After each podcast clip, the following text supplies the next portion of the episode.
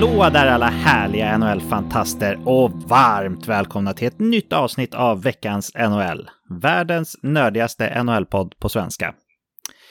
Äntligen är vi framme vid veckan då allt kickar igång så att säga. Om än så kommer det bara vara Nashville och San Jose som ska spela två matcher mot varandra i Prag just den här veckan. Men eh, det är ändå en eh, på riktigt start av årets säsong som vi kommer att få se.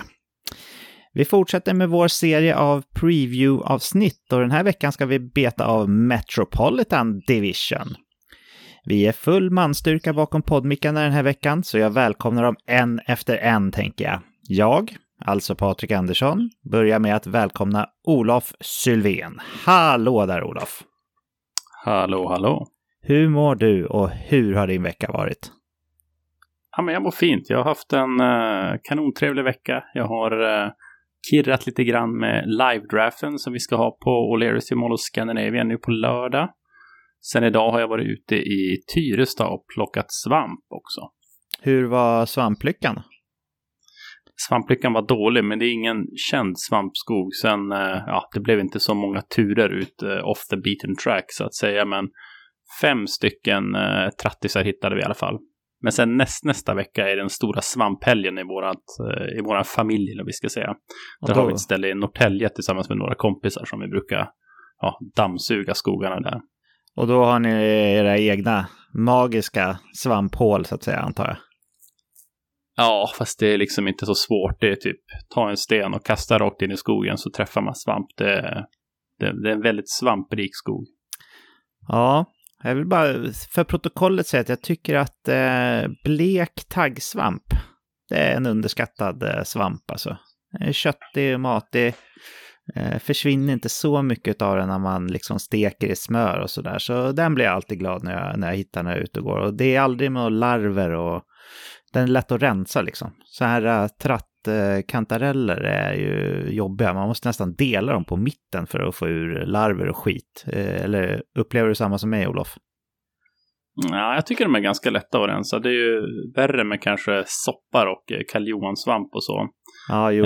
men, den, men den här taggsvampen, eller vad det nu hette, den har jag faktiskt aldrig prövat. Men min mor, hon är ju lite av en svampexpert. Hon hittade den här Goliat musseronsvampen. Den som kostar typ 10-15 tusen kronor kilot. Åtminstone i Japan då. Så att, uh, men jag har inte fått smaka den än. Hittade hon den i svenska skogar?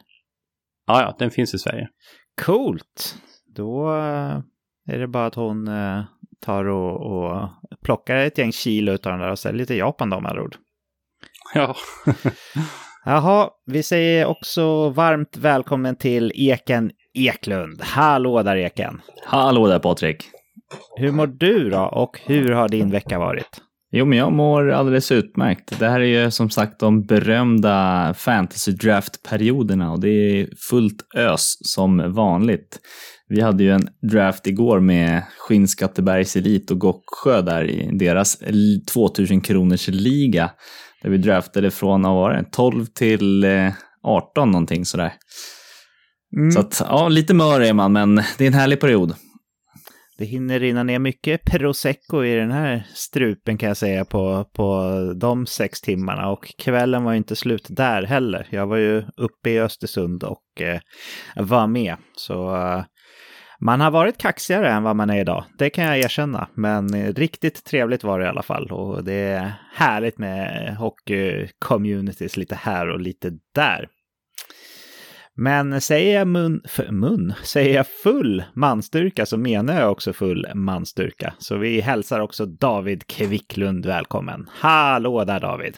Hallå där Patrik! Hur mår du och hur har din vecka varit? Jag mår väldigt bra. Eh, jag har klivit på faktiskt föräldraledighet här sedan ett par dagar tillbaka då. Eh, eller officiellt blir det väl imorgon då så att eh, det blir ett, ett, ett nytt kapitel i ens liv som man nu öppnar dörren till.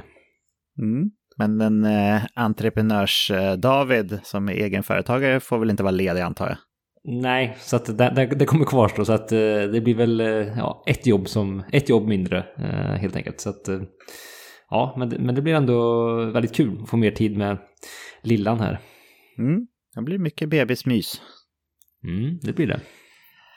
Härligt! Men då tycker inte jag det finns någon anledning att dra ut på det här längre, utan vi kastar oss in i vår preview av Metropolitan Division.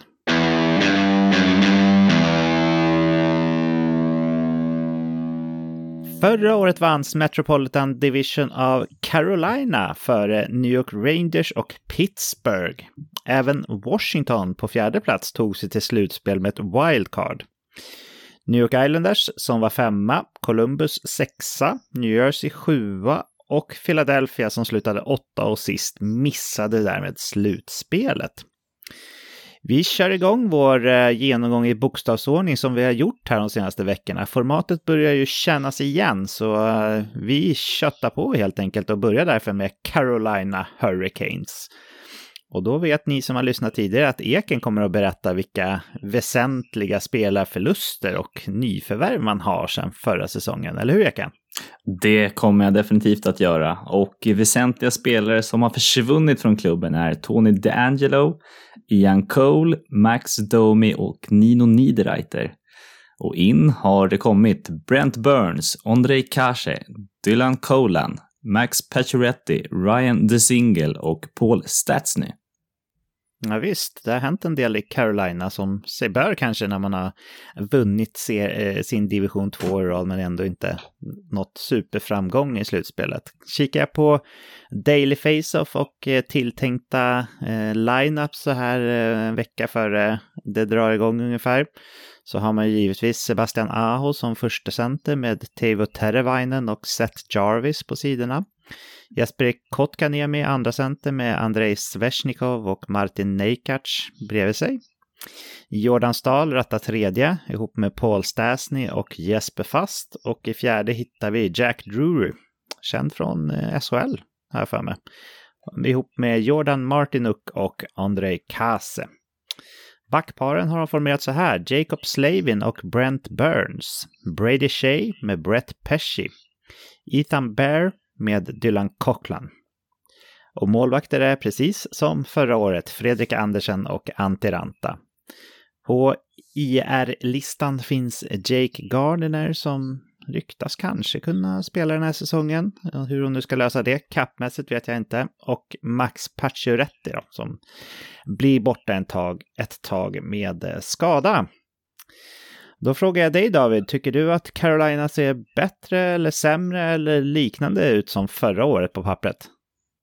Ja, men ganska lika skulle jag säga. Det är väl Trocheck där som ett, eh, ett, ett kanske tyngre tappet. Centersidan är väl lite frågetecken, men på det hela så tycker jag att det är ganska lika. Ja. Håller du med Olof? Ja, men jag skulle nog säga att de har blivit lite, lite bättre. Jag gillar adderingen av Brent Burns. Sen tänker jag också att de här yngre spelarna i eh, Martin Ekas och Seth Jarvis och Jesper Kotkaniemi också. Där finns det ganska stora möjligheter för dem att ta ytterligare ett steg i år. Då. Så att, eh, ja, och Pacioretty som du nämnde också, det är ju ett jätteförvärv som man kommer att kunna krydda det här laget med då, om några månader. Mm. Ja, men jag håller nog med att eh, det är någonstans där mittemellan liknande och lite bättre än förra året. Eh, hade Pacioretty varit med från start här hade det ju kunnat vara lite av en game changer, för de har ju verkligen saknat en naturlig målskytt, tycker jag. I alla fall som har, som har spottat in mål i laget, så den är lite tung, men han ska ju komma tillbaka. Vad säger du då, Eken? Jag, jag är inne på samma spår som, som ni är, att just nu ser de ganska lika, men med Pacioretty i truppen så tycker jag faktiskt att de har förstärkt sig ganska mycket, för han, han tillför en dimension som de andra, som inte har funnits tidigare. Ja, där ser man. Eh, vi ska ju sätta betyg här på lagdelar och tränare. Och vi gör det enligt den klassiska 1-5-devisen, precis som vi har gjort i de andra avsnitten. Så Olof, målvaktsparet här med Fredrik Andersen och Antti Ranta, vad tycker du att de förtjänar för något betyg? Ja, men jag tycker de förtjänar en fyra. Det känns superstabilt och eh, Andersén är en bra målvakt, det visade han förra året. Och eh, Antiranta är ju verkligen eh, ett B-målvakt som kan steppa upp och eh, ta över ifall det behövs. Det har han ju visat gång på gång här. Så att eh, jag tycker det känns superstabilt, även om man kommer att drabbas av eh, skador under säsongen. Ja.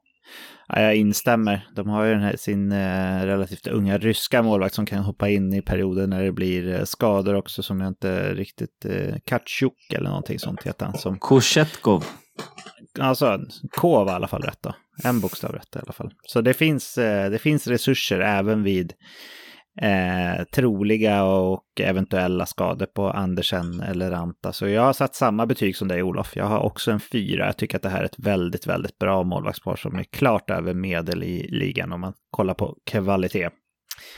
Eken, vilket betyg ger du målvakterna? Ja, men jag har faktiskt eh, slagit på stortrumman här och delat ut en femma. Eh, Andersen var en av de allra bästa målvakterna förra säsongen och kollar man på Gold Save Above Average per 60 spelad minut så var det bara Sjistorkin, Sorokin och Kemper som var bättre. Så han har riktigt, riktigt fina siffror och har visat över tid att han faktiskt kan, kan axla en ett-roll. Och sen lägg på Ranta till det som är en riktigt, riktigt bra backup eller ett B här också. Så ja, men jag känner mig otroligt trygg med, med det här målvaktsparet och faktum är att kollar du i mål insläppta förra säsongen så var det de som hade släppt in färst mål av alla lagen och eh, penalty kills dessutom där i, så är de också bäst. Mm. Ja, varför inte? En femma från Eken. Vad säger du David om målvakterna? Ja, men jag håller i min häst lite grann, men jag håller med er andra där. Så en fyra eh, landar jag in på. Eh, så att det är ett jättefint målvaktspar. Och alltså, det säger väl sig självt att Peter Mrazek såg bra ut i, i Carolinas mål. Eh, jag säger inte att, eh, att Andersen att det liksom försämrar hans eh, prestation eller så att den framstår i sämre dagar. Men det säger någonting om systemet och strukturen och vad det gör för målvaktsspelet också. Ehm, så att de här målvakterna kommer vara framgångsrika även den här säsongen tror jag. Inte bara då för deras egen prestation, även försvarsspelet. Men Andersen är ju ett, eh, ett riktigt bra namn också såklart. Så att en fyra känns eh, bra för mig. Ja, ja men höga, höga betyg på målvakterna i alla fall. Och det är inte helt omöjligt att det fortsätter med relativt höga betyg för det här laget. Om jag börjar med att betygsätta backarna så har man ju ligans eh, bästa defensiva back i mitt tycke och inte bara mitt. Det är mångas tycke, Jacob Slavin. Och det här tycker jag båda ganska gott faktiskt för Brent Burns. Eh, som inte har haft den där supertrygga eh, backen bredvid sig egentligen sen Vlasic var fortfarande riktigt bra. Eh, Jacob Slavin är lite som en, som en uppdaterad version av eh, Mark Eduard Vlasic när han var som bäst. Så, så bara att se de två ihop, vilket jag räknar med att vi kommer få göra, tycker jag känns otroligt spännande. Visst, nu har Burns blivit betydligt äldre än vad han var när Vlasic var som bäst i San Jose. Men jag tror ändå att han nu när han inte behöver fokusera så mycket på försvaret som, som man kanske behövde i San Jose, så tror jag det kan bli riktigt spännande här. Och utöver det har man ju också bra backar med Brady Shea som har ju, ju tagit ett steg efter han kom från Rangers tycker jag. Uh, Brett Pesci, väldigt stabil. Ethan Bear, uh, verkar inte som att han och klubben är riktigt på samma våglängd när det gäller hans potential. Men uh, det finns potential där. Och Dylan Cochran, om det nu blir han som spelar sjätte back, ja, kommer bli spännande att se. Allt som allt så tycker jag att det är en riktigt bra backsida, ungefär som jag resonerade med målvakterna faktiskt. Så jag har gett en fyra i betyg till backarna här också. Eh, vad säger du Eken om eh, backarna? Nej, men jag håller med. Jag har också delat ut en fyra här och jag tycker att de har eh, en spets både på offensiven och som du är inne på Slavin på defensiven. Eh, de har, eh, ja, men, eh, de har hittat liksom, dels strukturen med backarna som passar in i spelsystemet. Ja, men lite som jag nämnde innan där med målvakterna så släppte de in färskt mål och det beror inte bara på målvakterna utan även såklart på det defensiva backspelet. Så att en välförtjänt fyra här skulle jag säga. Ja. David, håller du med oss andra? Jo, men jag gör det. Jag har också en fyra i betyg. Eh, jag stod länge och väl faktiskt och valde mellan en trea och en fyra. Och eh, det baserar lite på... Brent Burns hade ju ändå en okej okay säsong under fjol under man ser poäng, hans poängproduktion som ändå var 54 poäng. Men han är ändå 38 år så att eh, jag tänker hur hans bensin ser... Hur mycket han har kvar helt enkelt i tanken där. det kommer avgöra en hel del, tycker jag, sett till liksom försvarsspelet och även namn för namn och hur det känns sådär. Um, men, eh, men jag tror ändå att han har den här säsongen åtminstone, där han kommer leverera på en ganska hög nivå. Som du är inne på Patrik, så kommer han ju passa alldeles ypperligt tror jag, tillsammans med Slavin som kan backa upp honom där. Ehm, så, så det blir en fyra. Mm. Då har vi tre fyror. Får vi en fjärde, Olof? Ja, men det får vi och eh, jag håller med ja, egentligen i allt det ni säger. Sen tror jag att jag inte är särskilt orolig för att eh, Burns bensin är slut. Kollar vi på speltiden förra året så låg den på 26.09 och det är faktiskt den högsta siffran han haft under sin karriär. Men med det sagt, nu spelar han ju i en ny klubb där eh, tränaren brukar sprida speltiden lite mer. Vad tror du Patrik? Tror du att eh, Burns kan få spela mer eller kanske ungefär lika mycket? Eller tror du det kommer bli lite mindre eller kanske till och med väldigt mycket mindre när vi tänker just speltiden då?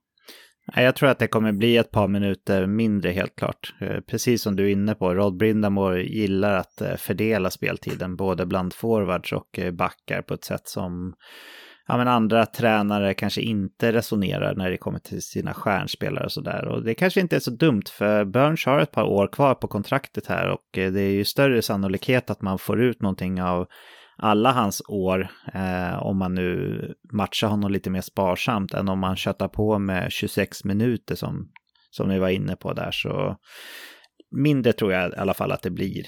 Och det, det kan mm. vara bra på sikt, det tror jag. Eh, forwards har de i det här laget också. Och Eken, du får börja med att berätta vad du vill ge dem för betyg. Ja, men här eh, som ni är inne på har du ju en eh, ganska bred forwardsuppsättning som spelas ganska jämnt. Eh, vi har en toppkedja som är riktigt, riktigt bra med Aho, Teravainen och ja, nu har ju Svetjnikov inte fått spela där så mycket. Eller Teravainen har inte spelat där så mycket, men, men Ja, men jag, jag, tycker att de har en bra, riktigt bra spets. De har en väldigt bra bredd. Eh, men jag har faktiskt satt en trea här och anledningen till det är att jag tycker att när det gäller som mest så har toppkedjan inte riktigt stuckit ut och, och levererat som de borde. Så att eh, egentligen borde det vara en fyra, men, men det blir en trea. Egentligen borde det vara en fyra, men det blev en trea. David, satte du det betyget som du egentligen vill eller det du borde? Jag älskar eh, formuleringen, men eh, ja, jag kände väl eh, någon, lite plus en nästan då, om det nu kan vara det. Jag satt också en trea och kanske lite med samma känsla som Eken går in med att lite besviken just på spetskvaliteten eh, hos de allra bästa här. Aho har ju varit lysande under grundserien och bitvis i slutspelet men inte liksom med avgörande momenten inte kanske steppat upp helt och hållet. Svesjnikov är ju en, en grym spelare men är han eh, liksom topp 10 ytterforwards i, i världen just nu? Nej, jag vet inte om han är det. Ehm, potentialen finns, men det finns ju många som har sitter inne på potential så att det här betyget kan nog se dumt ut när vi summerar säsongen och då eh, är jag väldigt glad för att det finns ju sagt spännande namn här. En Seth Jarvis som visade mycket i fjol. Eh, kan han ta ytterligare ett steg så blir det ju spännande. Eh, Martin Neikert som hade en svag fjolsäsong men säsongen dessförinnan visade ju grym uppsida. Så att eh, det finns spännande namn som kan utvecklas och då skulle det här kunna bli riktigt, riktigt bra. Men det känns verkligen som att Carolina behöver det för att liksom ta nästa steg som lag offensivt sett. Mm. Spännande. Vad säger du då Olof? Två treor hittills. Ja, nej, men jag eh, ger en fyra. Jag tycker det var en väldigt intressant take ni kommer med där, att de inte har levererat när det har gällt som mest. Jag hade inte riktigt tänkt på det, men jag tycker ändå så blir det en fyra för mig. Man har eh, adderat Pacioretty här nu som kommer in med spets, kanske lite grann det man har behövt och eh, också lite grann som jag var inne på precis i början här, att eh, det finns ett gäng unga spelare som jag tror kan ta ytterligare ett steg sen och jag återkommer lite till det senare. Mm. Ja, jag är på din linje Olof. Jag ska säga att jag valde lite grann mellan en tre och en fyra, men jag lutade över till fyran ändå. Eh, mycket tack vare att det är en otrolig bredd de kan ställa upp med i den här forwardsuppställningen. Eh, Paul Stasny är inte purung, men eh, han har fortfarande en hel del att ge. Och när man kan spela en bottom 6 med spelare som Martinuk, Martin Stasny, Stahl, Fast, Kase, Drury ja, då har man det ganska väl förspänt. Det jag saknar är en, en legit andra center som man hade i förra året då, i Vincent Trocek. Man hoppas väl här på Jesper Kotkaniemi. Eh, jag, jag är tveksam på om han är en riktigt bra hockeyspelare, ärligt talat. Så, så ja, lite tveksam på andra centerrollen, men lutade ändå över till en fyra i slutändan där. Tränaren ska få betyg. David, Rod Brindamo rattar den här skutan. Vad vill du ge honom för betyg? Nej, men det tycker jag ändå han gör med den äran. Det känns ju som ett otroligt välcoachat lag. Alltså, där tränaren betyder väldigt mycket och driver på spelarna på ett väldigt bra sätt. Det känns som... Ja, han har en piska som är väldigt snäll eh, på något sätt. Eh, det känns som att man alltid nästan är påslagna, eh, är redo för match. Sådär, och eh, dessutom presterar väldigt bra i special teams. Det är väl också en, en god egenskap. Och att försvarsspelet sitter riktigt, riktigt bra egentligen oavsett vem de ställer i mål och vilken line-up de har. Så att, nej, ett otroligt välcoachat lag. Eh, samma för Brindamore så är det väl lite, jag ska inte säga upp till bevis, men att de kan ta nästa steg i, i slutspelssammanhang. De har ju gått långt, men liksom gå hela vägen. Eh, så att eh, jag sätter en, en fyra plus, en riktigt hög fyra, men det är den där liksom kronan på verket då som saknas för att Brindamore, ja men helt enkelt ställa kappringen för att jag ska ha igenom femman då möjligen. Mm. Hårda krav från David. Vad säger du Olof om Brindamors betyg? Nej, men jag håller med David till punkt och pricka i ja, egentligen allt han säger, så att det är en fyra för mig också. Men fyra plus. Ja, jag satte faktiskt en femma här. Jag är medveten om att han inte har vunnit Stanley Cup som tränare. Men jag tycker att eh, han är en av de tränarna i hela ligan och ja, därmed världen som tydligast formar sitt lags spel. Alltså det finns, en, det finns en, eh, ett ID i Ronda, Rod Brindamors hockey som, som sitter som ett smäck. Det som vi har pratat om med Barry Trotz också, fast en annan typ av spel såklart. Men att, att man tydligt kan se att det här ettriga forecheckandet och tuffa sköljer över våg efter våg eh, med alla sina kedjor. Spelet som har blivit eh, känt för Rod Brindamore. Det, det, tycker jag ändå är ett riktigt, riktigt bra betyg för en tränare. Och eh, det är svårt att vinna Stanley Cup. Så eh, ja, men jag sätter ändå en femma här. Vad säger Eken?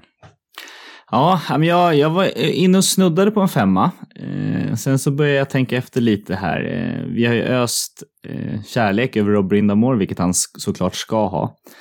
Men lite så här, han matchar laget väldigt jämnt. Eh, och vi ser i slutspelet att toppspelarna inte levererar. Eh, och vi vet att också att många toppspelare säger att de behöver minuter liksom för att komma in i gamet och verkligen så här, steppa upp. Och då är frågan, är, borde han matcha första kedjan mycket hårdare tidigare för att de ska vara inne i det när slutspelet börjar? Och, och någonstans där är jag och, och vacklar och ja, det landar i en fyra just därav. Mm. Jag förstår. Slutligen här då, eh, Olof, har du någon spelare som du tror kan överraska positivt på pöben här under säsongen som kommer? Ja, men det har jag. Jag vill också bara lite snabbt tillägga där just med Vincent Trocek, att han har försvunnit, att jag tycker att Carolina har hanterat det på ett jätte, jätte, jättebra sätt faktiskt. Du har Kotkaniemi, du har Jordan Stahl i laget och du har eh, Peter Stadsny. Det är alltså tre alternativ på en andra eh, centerroll som, eh, ja, utan att, eh, att det har tagit upp särskilt mycket cap space. Så att, eh, jag mm. tror de kommer att lösa det och om det inte löser sig så har man möjlighet att kunna lösa det senare under säsongen. Visst är, Men, eh, Olof, visst är väl Peter Stasny lite gammal nu ändå och chansar ja, på så här? Han, han är gammal men alltså han kostar ingenting heller. Nej, men jag skojar. Jag Eller vänta nu, P det... Peter Stasny, förlåt, Paul Stasny. ja, det kan vara värt att kasta ja. in en pensionär som en chansning bara. Nej, men jag, jag retas ja. bara med dig Olof. Jag, jag håller med. Ja. Någon av dem har möjligheten att någon av dem har möjligheten att lyckas. Och Seth Jarvis är också en sån som faktiskt kan ta en centerroll om det skulle behövas. Eh, så mm. det finns alternativ. Yes. Vilken vill du lyfta ja. som potentiellt sett eh, överraskande? Ja, men det blir väl det givna överraskande namnet av Seth Jarvis som jag nämnt här innan. Och eh, 40 poäng på 68 matcher förra året, det, det är väldigt bra. Och då ska vi också veta att han spelade under 14 minuter per match och eh, jag tror han kommer att få spela ganska så mycket mer än så i år. Så att eh, där finns det möjlighet att öka eh, poängproduktionen ytterligare. Ja, jag skulle vilja säga något annat namn, men Seth Jarvis kommer att bli ett eh, namn som kommer att bli känt i hela hockeyvärlden från och med den här säsongen. Det är jag tämligen över, övertygad om, så jag säger samma som dig där, Olof. Eken, har du något namn du vill lyfta? Eh, ja, såklart Seth Jarvis står på min lista också, men eh, jag kastar in Paul Stats nu då. Inte för att jag tror att han kommer göra något revolutionerande, men lite så här gammal och uträknad. Jag tror att han kan göra en, eh, en riktigt, riktigt bra säsong och i, speciellt med tanke på hur de matchar sin forwardsuppställning här så, så tror jag att han kan göra väldigt många poäng. Ja, kul. Eh, det är verkligen en blandad, blandning av gammalt och ungt i det här laget. Eh, har du någon, eh, David, som du är sugen på att lyfta fram? Ja, men jag är lite spänd på just Martin Neikert där som hade just ett svagt fjolår. Jag var kraftigt besviken på honom. Han gjorde ju 41 poäng på 53 matcher säsongen dessförinnan och jag såg framför mig att han skulle mer eller mindre explodera och bli point per game den här säsongen som gick. Men han gick ju bakåt istället så att ja, han hade blivit problem med självförtroendet kanske och kom lite fel in i det. Så att eh, jag ser framför mig att han nu när kanske han kommer in med en annan känsla kanske kan flyga lite under radarn. Kanske skönt för honom också. Så att se att han kan överraska igen och studsa tillbaka till den nivån han var på för två säsonger sedan. Ja, kul. Då gör vi så här att vi hoppar vidare till nästa lag och eh, nästa lag är ju i bokstavsordningen Columbus Blue Jackets. Eken, hur ser det ut här på plus och minuskontot? Ja, ja men spelare ut är eh, Oliver Björkstrand och sen har vi Alexander Texier som, eh, ja han är inte bort från klubben men han kommer spela i Europa eh, den här säsongen. Och spelare in har vi Erik Goodbranson och Johnny Hockey Goodrow. Ja, men det är väl en, ett okej okay nyförvärv åtminstone. Eh, kikar på Daily Face-Off så har de Boone Jenner den klassiska Columbus-spelaren här som första center ihop med just Johnny Gaudreau och Patrik Laine. Sen så har de Jack Roslovic ihop med Gustav Nyqvist och Jakub Voracek. Sen har man Cole Sillinger ihop med Kent Johnson och Kirill Marchenko. Och sen har man Sean Corrali ihop med Eric Robinson och Matthew Olivier. Backparen har de eh, formerat så här. Zach Wierenski, den givna stjärnan ihop med Andrew Peak. Vladislav Gavrikov med Adam Bokvist och Jake Bean med Eric Goodbranson. Målvaktssidan ser ut exakt som den gjorde förra året. Det är Elvis Merslikins ihop med Jonas Korpisalo. Och med den laguppställningen då, så kan väl jag börja med om jag tycka att det här laget ser bättre eller sämre eller liknande som förra året ut. Och ja, när man får in en superstjärna som Johnny Gaudreau så måste man ju ändå säga att det ser bättre ut. Eh, jag tycker inte det ser jättemycket bättre ut, men man har samtidigt unga spelare som är på väg upp, framför allt bland forwards som, som kan göra det här laget bättre. Så jag säger ändå att man ser bättre ut än vad man gjorde förra året. Vad säger du, Eken?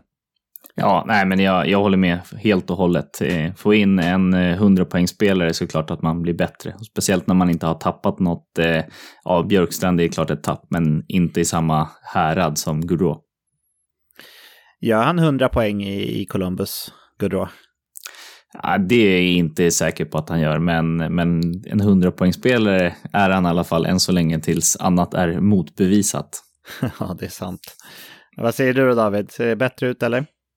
Nej, men det är bättre, absolut. Olof? Ja, jag tycker också det är bättre. Då hoppar vi in på betygssättningen och eh, Eken, du får börja med att sätta betyg på målvaktsparet här, Elvis Merslikins och Jonas Korpisalo.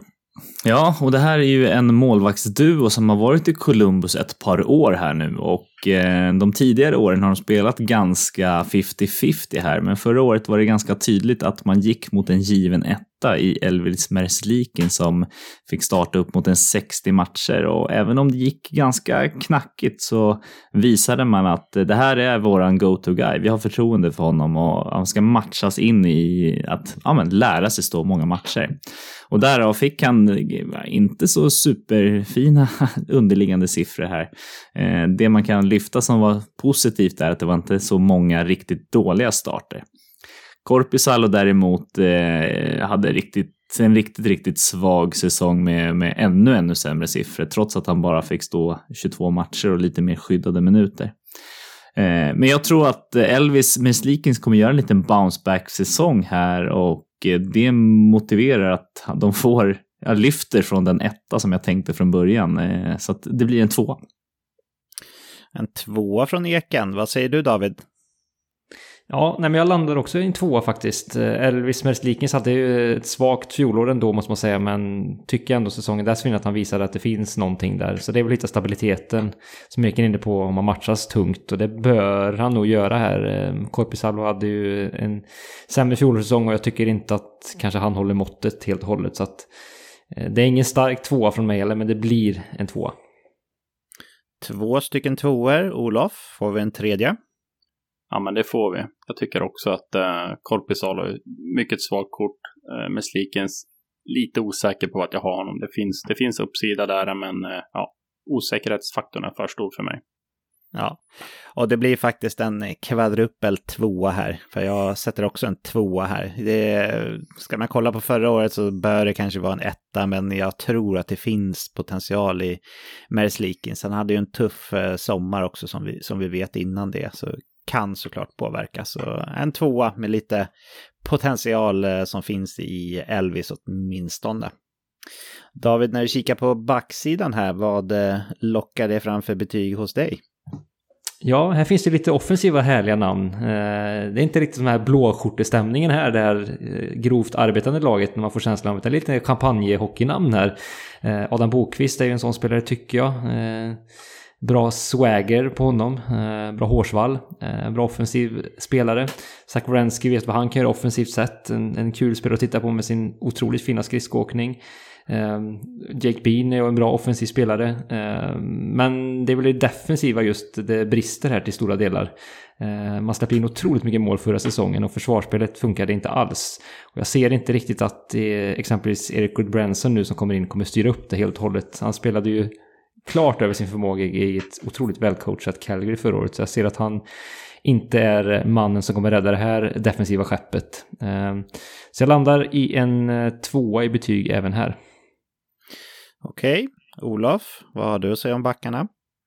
Ja, men det blir en två också. Kanske en stark två, men jag tror den här backbesättningen är kanske en, två år bort från att eh, nå en högre potential. Och jag tror man kommer att göra det, men det är lite för valpigt än så länge, så det blir en två för mig också. Ja, även hos mig blir det en tvåa för de här backarna. Zakwarenski tyckte jag ändå klev ur Seth Jones-skuggan förra året efter att eh, just Seth Jones blev tradad till Chicago eh, och visade att han är en komplett riktigt bra back. Självklart har han sina största styrkor i offensiven. Men jag tyckte att han tog kliv i alla delar av spelet efter att han mer eller mindre blev tvungen att göra. Jag såg honom mer som en renodlat offensiv back eh, under tiden som Seth Jones var kvar i klubben. Men jag tyckte att han klev fram och axlade det ansvaret ändå på ett bra sätt. Sen är det för svagt eh, i övrigt för att kunna ge ett högre betyg än en tvåa. Men ja, en tvåa blir det i alla fall. Eken, backar. Ja, jag har också en tvåa och eh, det som är mest intressant här är väl egentligen att eh, under draften igår här när jag plockade Varensky så fick jag ett gäng svordomar från Patrik och det är väl den glädjen man kan ha från Columbus backsida.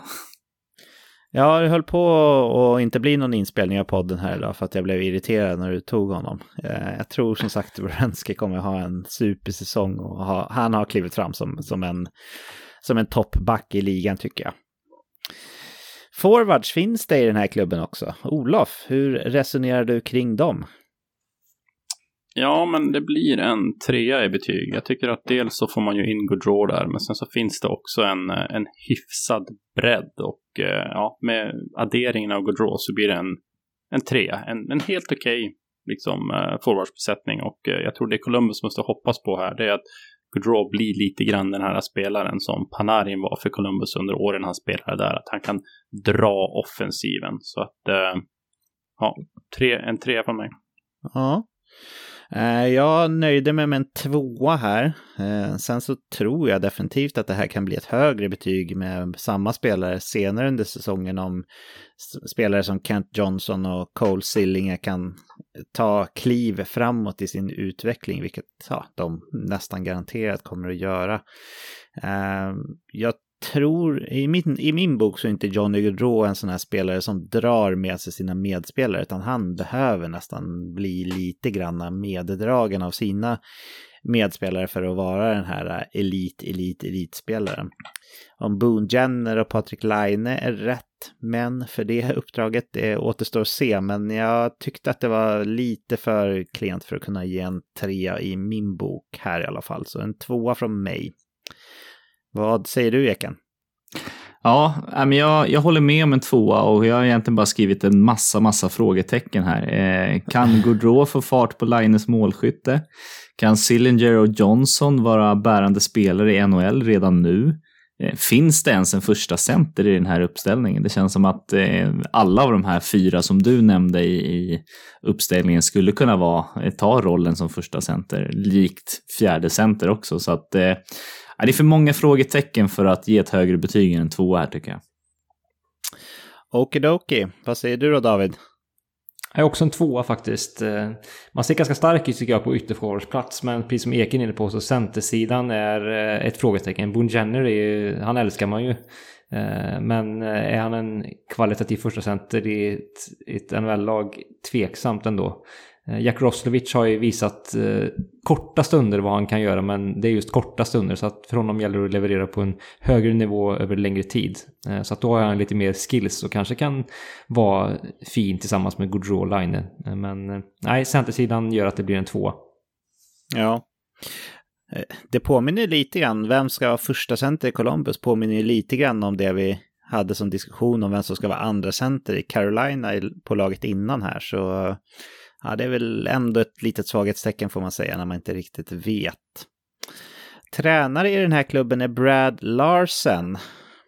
Eh, jag själv har inte så himla bra koll på Brad Larsen. Jag har kollat lite hans eh, resumé på tidigare uppdrag och eh, jag tycker det är svårt att göra en bedömning på, på honom. Jag ska ärligt säga att jag inte sett jättemycket Columbus Eh, efter att han började träna dem heller såklart. Så, så eh, jag satte en tvåa här för att jag är lite osäker på vart jag har honom helt enkelt.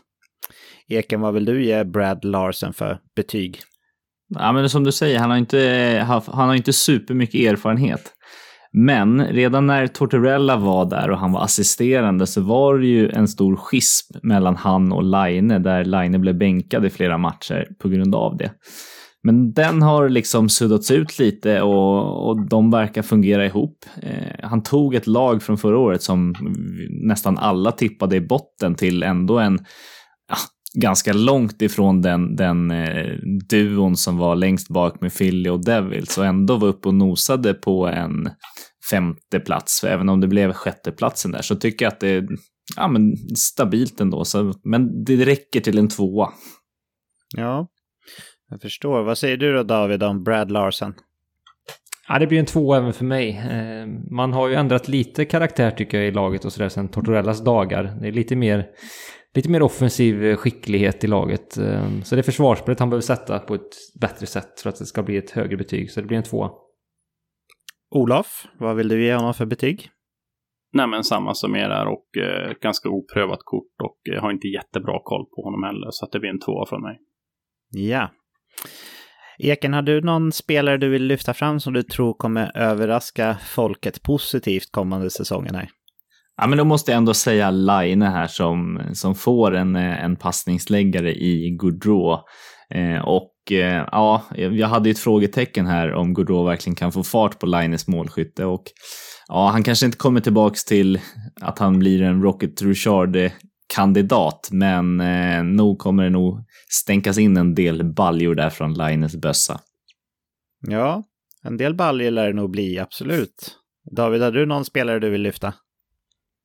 Line blir ju kittlande såklart, men jag har faktiskt sneglat åt Adam Bokvist som redan i fjol, förra säsongen då, tog ett stort kliv, kliv framåt och fick igång sin offensiva produktion och fick också större och större förtroende eh, i, i offensiva minuter och det är precis det han ska bidra med, eh, med sin right-fattning också. Så att, eh, ja, det ska bli spännande att följa honom, jag tror faktiskt att han kan få eh, ytterligare poäng på sitt konto den här säsongen och ja, få ett större erkännande också. Ja, Kul! Olof, har du något namn du vill lyfta upp?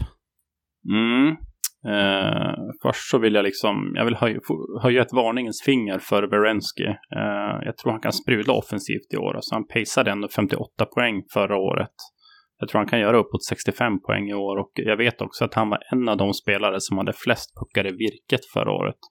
Dessutom hade han rekordlåg skottprocent förra året. Sen har vi Gaudreau som jag nämnt. Han bidrar också till min positiva inställning kring Berensky. Eh, Berensky kommer att få spela mycket. Eh, sen har han också en ganska hög skottvolym. Men han måste hålla sig frisk och han har haft lite skadeproblem vilket har gjort att han har hamnat i skuggan lite grann av andra toppbackar. Eh, samtidigt som eh, Seth Jones har funnits i laget också. Så att Wrenski är ett namn, men jag väljer ändå att eh, inte ta honom, för jag tror någon annan kanske tar honom. Eh, jag vänder blickarna mot Jake Bean, faktiskt, backen där. Jag tror han kan göra en eh, jättefin säsong i år. Han gjorde ju ett rejält hopp i speltid från 14 eh, och en halv minut i Carolina till över 20 minuter i Columbus förra året. Och eh, det här är en spelare som har en hel del talang. Han eh, draftades ju i första rundan som spelare nummer 13 om jag inte missminner mig för några år sedan. Så att eh, jag tror att Jake Bean kommer att bli det, det stora utropstecknet i Columbus i år. Ja, då har vi lite olika namn helt klart. Jag eh, tror att Kent Johnson är en spelare som kanske kan vara med och utmana om åtminstone en nominering till Calder Trophy. Eh, jag tror att han kommer göra det bra. Jag gissar också att han kommer få chansen att testa som första center åtminstone vid några tillfällen här under säsongen med tanke på att inte Boone Jenner känns som en riktig klassisk super första center direkt sådär. Så, men Kent Johnson vill jag lyfta. Då kör vi vidare med nästa lag, vilket alltså blir i bokstavsordningen New Jersey Devils. Eken, hur ser det ut på spelare in ut här? Ja, då börjar vi med spelare ut och Janne Kokkonen, Pavel Sacha, John Gillis och Ty Smith. Och in har vi Vitek Vanecek, Erik Haula, Andrei Palat och John Marino. Okej, och eh, kollar jag på Daily Face-Off så har de eh, formerat trupperna så här. Nico Hischier ihop med Thomas Tatar och Jesper Bratt. Tyckte jag såg en notis på telefonen här strax innan vi började spela in att Hischier är skadad möjligtvis, men kanske inte är så allvarligt då. Sen har vi Jack Hughes med Andrei Palat och Egor Sharangovic. Sen har vi Erik Haula med Miles Wood och Dawson Mercer. Och Michael McLeod med Andreas Johansson och, nej, Andreas Jonsson heter han. Förlåt Andreas, det var inte meningen. Och Nathan Bastian. Backparen formerar om så här. Ryan Graves med Doggy Hamilton, Jonas Siegenthaler med Damon Severson och Brandon Smith med John Marino. Målvakterna som ska göra det i New Jersey Devils är Vitek Vanecek och Mackenzie Blackwood. Och allt som allt då eh, med de här spelarna, skulle, skulle du säga David att eh, det här laget ser bättre eller sämre ut än förra året eller liknande? Jag skulle säga bättre. Eh, man har adderat Palat är en riktigt fin förstärkning och flera av de unga spelarna. Ja, Jack Hughes nu är hel och frisk och förhoppningsvis kan han få vara det hela säsongen. Det är ett stor, en stor indikation att han förhoppningsvis då kan vara det. Så jag säger det bättre. Olof? Håller du med? Ja, jag håller med och jag ser också en ganska stor bounceback-potential i Doggy Hamilton, så att det är klart bättre. Yes, och jag eh, skriver under på det. Jag tycker att man ser bättre ut, men det känns också lite som att, jag vet inte hur många år i rad vi har sagt att New Jersey Devils ser mycket, mycket bättre ut efter, efter sommaren och jag tror vi har uttryckt oss någon preseason i, i form av att de vann off-season totalt sett och sådär. Men ändå har det inte lett till några superframgångar på isen. Men på pappret så ser det ändå bättre ut, det kommer man inte ifrån. Håller du med oss andra Eken? Ja, men det gör jag och förra säsongen hade man ju en riktigt, riktigt svag målvaktssida när man fick eh, delvis ställa upp med både John Gillis och Nico Dawes. Eh, och de har plockat in en Vanecek som ska stärka upp där också. Mm. Och på tal om Vanecek och Mackenzie Blackwood, Olof, hur vill du betygsätta det här målvaktsparet? Ja, men jag väljer ge ett ganska lågt betyg. Jag ger en etta faktiskt. Uh, Blackwood har inte Eh, rosat marknaden de senaste åren och eh, jag känner mig inte helt säker på att Vanecek är den här första målvakten, åtminstone inte just nu som New Jersey letar efter. Så att eh, det känns väldigt, väldigt skakigt och Devils kanske som lag också är något år ifrån att riktigt liksom nå sin fulla potential. Så att det blir ett väldigt lågt betyg från mig. Ja.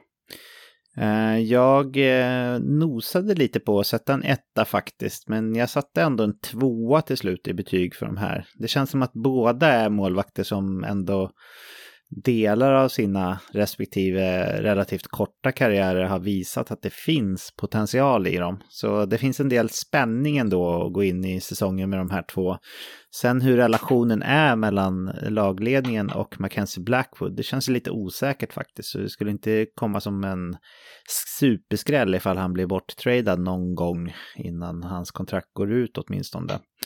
Men jag ger en tvåa. Vanecek gjorde det ändå helt okej okay förra året. Nu kanske det blir lite sämre defensiv struktur då, i, i nya omgivningen, men en tvåa från mig i alla fall. Vad tycker du Eken att de förtjänar för betyg? Ja, men jag, jag är inne på Olofs spår här. Jag tycker att det är en riktigt, riktigt svag målvaktssida. Även om jag i ingressen här nämnde att jag tycker att den har blivit bättre så förtjänar de inte mer än etta. Eh, Blackwood hade en väldigt, väldigt svag fjolårssäsong.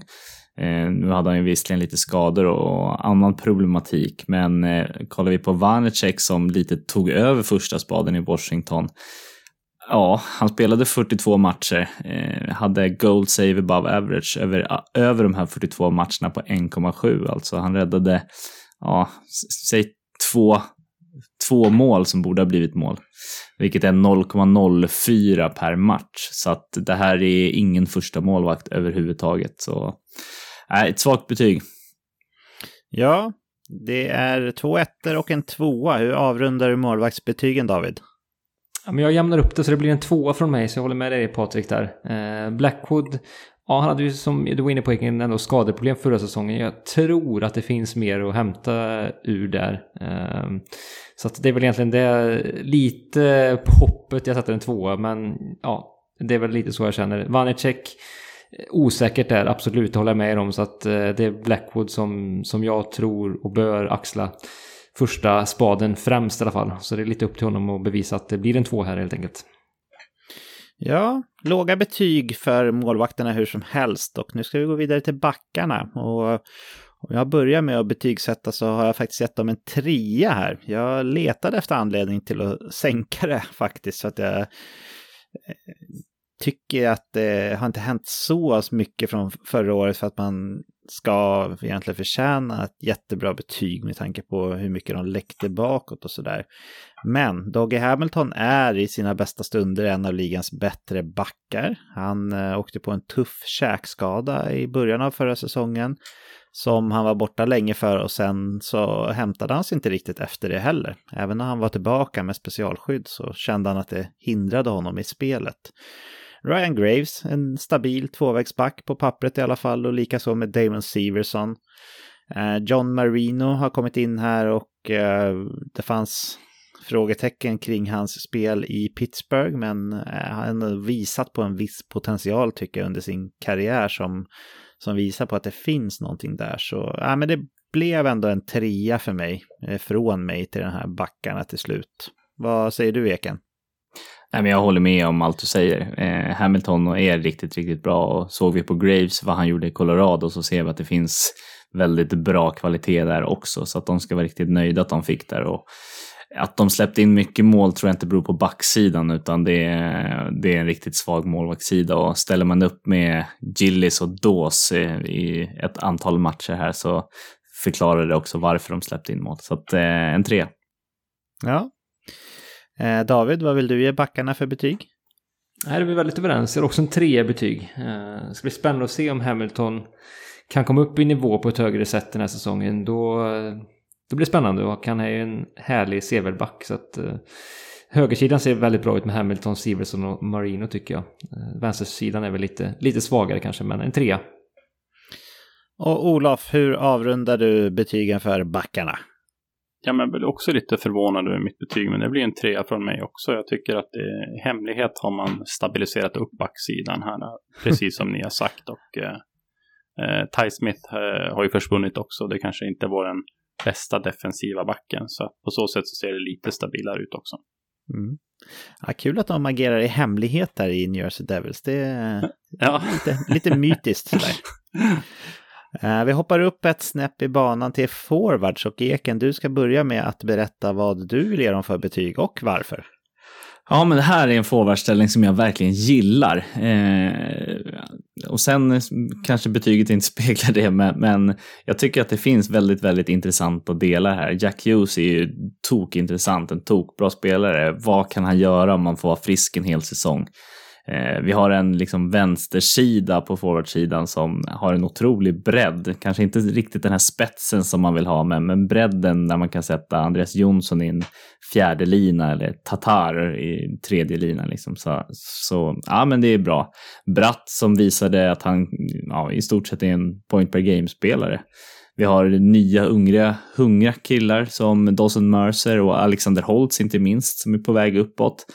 Så att, äh, men det, här, det här är verkligen spännande och jag tror att det här trean som jag sätter kan, ja, om alla tar ett kliv kan bli ett eh, skämskudde på. Ja. Tror du Alexander Holtz eh, spelar eh, kommande säsongen? Ja, men det tror jag att han gör. Eh, sen så kanske han inte spelar 82 matcher, men, men han kommer definitivt upp och luftas. Härligt. En trea från Eken, vad säger du David? Ja, men en tre här också. Eh, kul eh, spelare, jag håller med Eken. Det är många namn som kittlar och som är på tröskeln till något större. Bratt visade ju redan i fjol. Eh, Sharangovic har också visat bitvis vad han kan. Det ska bli spännande att se om han kan få ihop det ännu mer. Mercer likadant tror otroligt viktigt att man får in Palat här som är just den här ledarfiguren. För det är väl lite det som har saknats. Det är många unga spännande namn. Såklart Hughes är det främsta och Hischer också. Men att man får in den här trygga ledaren i forwardsuppställningen som har varit med och vunnit. Det tror jag betyder otroligt mycket och kan förlösa en hel del oförlöst tidigare potential. Så jag sätter också en tre i betyg. Hur ser det ut hos dig Olof? Är det en trea där med eller hittar du ett annat betyg att ge? Nej, men vi hittar ett annat betyg. Jag blev förvånad över mig själv när jag gav backsidan en trea och eh, blir kanske ännu mer förvånad när jag har gett den här forwardsidan en fyra. Jag tycker att eh, bredden känns väldigt eh, spännande. Alltså Bratt hade en väldigt fin säsong, point per game. Jack Hughes, där finns det en potential för honom att verkligen explodera i år. Jag tror att eh, 100 poäng är inte omöjligt. Palat som Kvicken säger, jättebra värvning också. Så att eh, eh, Dawson Mercer också lite av en personlig favorit som kan gå in och spela center också vid behov. Så att eh, man har eh, potentiellt sett en jätte, jättefin centersida här. Nu tror jag att han kommer hamna på vingen mer den här säsongen. Precis som förra året då. Så att, eh, men eh, nej, det, det, blir en fyra mycket på grund av bredden och eh, untapped potential som man säger där över pölen. Ja, det finns mycket untapped potential i den här forwardsuppställningen, helt klart. Eh, jag gick på David och eh, Ekens linje här och gav en trea till den här forwardsuppställningen. Så får vi väl se om det är vi som står med skämskudden som Eken var så rädd för. Men det som saknas för mig för att ge ett högre betyg här, det är inte centerdjupet, för det tycker jag är jättebra. Men jag saknar den där riktiga killer instinct-spelaren på, på vingarna här. Jag tycker inte att det finns egentligen någon ytterforward som, som är en så här... Alltså, difference maker. Att man går in och gör skillnad. André Palat är ju superstabil och en trygg ledare och allt sånt där. Thomas Tatar, han har varit en sån typ av difference maker under delar av sin karriär när han har sprutat in mål. Är han fortfarande den spelaren? Ah, jag är lite tveksam. Jesper Bratt, visst, han har potential att, att göra uppemot en point per game ytterligare en säsong tror jag. Men det känns inte som att han är den där riktiga killerspelaren heller som, som man kanske behöver för att ha ett jättehögt betyg. Men jag är redo på att plocka fram skämskudden om det behövs och den kommer jag ju dela med David och Eken i så fall. Tränare i det här laget är Lindy Ruff som har varit med ett litet tag. Vad tycker du att han förtjänar för betyg David? Ja du, eh, svårbedömd tycker jag. Han har ju liksom alltid, eller ofta i alla fall, fått liksom offensiv produktion i sina lag och fått utveckling på en hel del spelare. Det har fått i Devils också, en sån som Bratt exempelvis, Tjernagovic eh, med flera Mercer. Så det ska han ha cred för att han liksom får ja, men får loss eh, offensiv potential och, och, så. Men defensiva strukturen och försvarsspelet, eh, det tycker jag att han har sina brister. Eh, Eh, New Jersey har ju läckt som ett såll. Eh, och även andra klubbar har tidigare varit ett problem eh, just med defensiven. Så att ehm, ja, det blir inte ett högre betyg än en tvåa, hans rutin till trots. Mm. Tvåa från David, vad säger du Olof? Är det ett betyg som kommer förvåna dig själv att du har satt igen eller är det ett, ett högst väntat betyg från dig? Ja, men jag har faktiskt gett honom en fyra. Jag tycker att eh, alltså, han är en av NHLs mest erfarna tränare. Han har varit i Stanley Cup-final, han har vunnit Jack Adams. Visst, kanske inte haft den här eh, framgången senaste åren på, på det viset som han hade under sina första år som, eh, som tränare. Men eh, jag tycker ändå att den enorma rutin som han besitter gör att han får en fyra av mig. Ja, Eh, och jag har lagt mig mitt emellan er, så det är ett stort spann här. Jag har gett honom en trea. Tycker att han är svårbedömd. Eh, han, ja, e-, egentligen vill jag ge karbonpapper på, på allt som du sa David, men eh, ändå blev det en trea i betyg från mig. Jag håller med om hans sätt att få igång offensiv, men eh, också frågeteckna sådär. Så eh, det blev en, en trea. Vad säger du slutligen Ekan? Ja, men eh, det här är ju en man som är gammal i gamet och eh, sett över hela hans karriär har han ju blandat och gett ganska mycket. De här två åren han har varit i, eh, i Devils så har de ju två raka bottenplatser i Metropolitan. Och de behöver ta nästa steg för att det ska bli någonting. Så det är väldigt upp till bevisår för Lindy Ruff. Men som du var inne på Patrik, i ingressen här på Devils så, så har vi lite gett dem cred och sagt att de blir bättre varje år, men ändå har de inte tagit ett kliv, så därför får de bara en tvåa från mig. Eller han får bara en tvåa. Mm. Ja, men fin spridning på våra betyg där. Det är lite roligare när vi inte helt håller med varandra, tycker jag. Eh, Olof, har du någon spelare som du vill lyfta fram här inför säsongen? Eh, ja, men det har jag. Jag vill bara tillägga lite grann där med Lindy Ruff också. Jag tycker att Devils har varit ganska framgångsrika i att lyfta fram sina unga spelare. Du har många spelare, till exempel Jesper Bratt och ja, Jegor Shangorovic också och eh, Dawson Mercer som eh, har kommit in väldigt bra i NHL och fått eh, och tagit stor, stor plats i laget direkt. Då, så att eh, eh det spelar också in i mitt Lindy Ruff-betyg.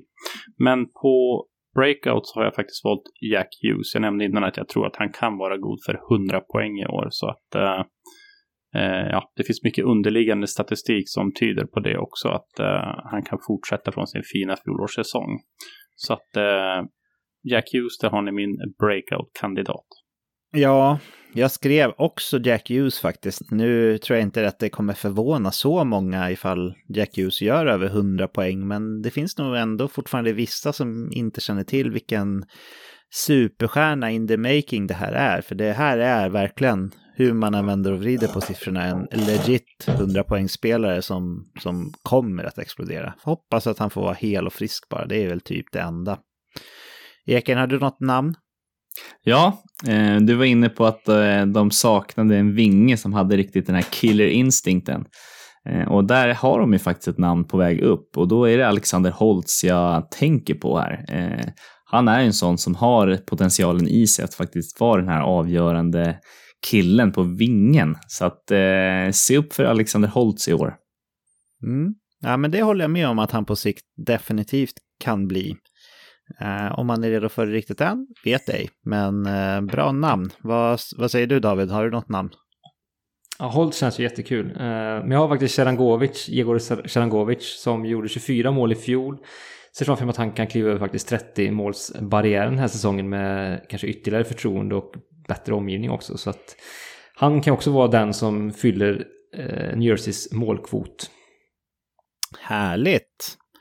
Då hoppar vi vidare i vår bokstavsordning och eh, därför är det dags för New York Islanders. Eken, hur ser det ut på plus minus-sidan här? Ja, här har det inte hänt eh, jättemycket. Det är faktiskt ingen spelare av väsentlig karaktär som har försvunnit eh, och in är det bara ett namn av väsentlig karaktär och det är Alexander Romanov. Ja, och det gör ju att de här kedjekombinationerna som jag ska dra här nu kommer att kännas igen till mångt och mycket. Men på Daily Face-Off så har man Matthew Barzal med Zach Parisi och Kyle Palmieri. Fan vad tråkigt för Barzal att behöva spela med de här trista gubbarna, alltså, så mycket potential han har. Men ja, ja. Sen har vi Brock Nelson med Anthony Bovillier och Josh Bailey. Sean Gabriel Pachot med Anders Lee och Oliver Wallström. Sen har vi Casey Sesikas med Matt Martin och Cal Clutterbuck. Den riktiga eh, ID-kedjan från New York Islanders, verkligen. Backparen har de formerat så här. Den nya Alexander Romanov med Noah Dobson. Adam Pellek med Ryan Pullock såklart. Och Robin Salo med Scott Mayfield. Målvaktssidan har vi lärt oss att känna igen de senaste åren. Det är Ilja Sorokin och Semyon Varlamov. Och när det kommer till New York Islanders så är det ju svårt att säga att det här laget är varken bättre eller sämre tycker jag. I och med att det inte har hänt så mycket så ja, jag vill bara konstatera att det ser liknande ut som förra året. Eh, Eken, har du något annat att tillägga? Nej, det är likvärdigt. Håller du med David? Ja. Olof också? Ja, absolut. Ja. Då hoppar vi in på betygen helt enkelt. Och eh, Eken, du får börja med att berätta vad du tycker att målvaktsparet Sorokin-Varlamov förtjänar för betyg. Ja, men eh, lite som jag var, nämnde när jag pratade om Carolinas målvakter här så, så var det ju en målvakt som hade varit lite bättre. Då var det just Sorokin i sin underliggande statistik. Och ja, men här är en riktigt, riktigt elitmålvakt och det tycker jag att han visar nu. Eh, och kollar vi på Varlamov och hans backup-roll så har han väldigt fina siffror även i sin backup-roll. Lite vad man kan förvänta sig av en andra målvakt. Så jag har faktiskt också satt en femma på den här målvaktsduon. Eh, Mm. Härligt. En femma från Eken. Vad säger du David? Ja, jag nöjer mig med fyra. Ehm, så ja, Sorokin var ju superbra under fjolsäsongen. Ehm, och Varlamov också bitvis. Nu är det väl lite upp till bevis. Vi får se hur den defensiva strukturen kommer vara här. För det har ju också hjälpt de här målvakterna skulle jag säga senaste säsongen och även andra målvakter i Islanders eh, när, ny, nyliga historia med trots Eh, ben, eh, stenstarka defensiv. Så vi får se hur det blir med den saken. Men två jätteduktiga målare och Sorokin framför allt då. Så att eh, en fyra här och nu, absolut. Ja. En femma från Eken, en fyra från David. Vad får vi från dig, Olof? Det blir en fyra också och eh, jag tycker det var en intressant liknelse där som Eken gjorde med Hurricanes. Mm.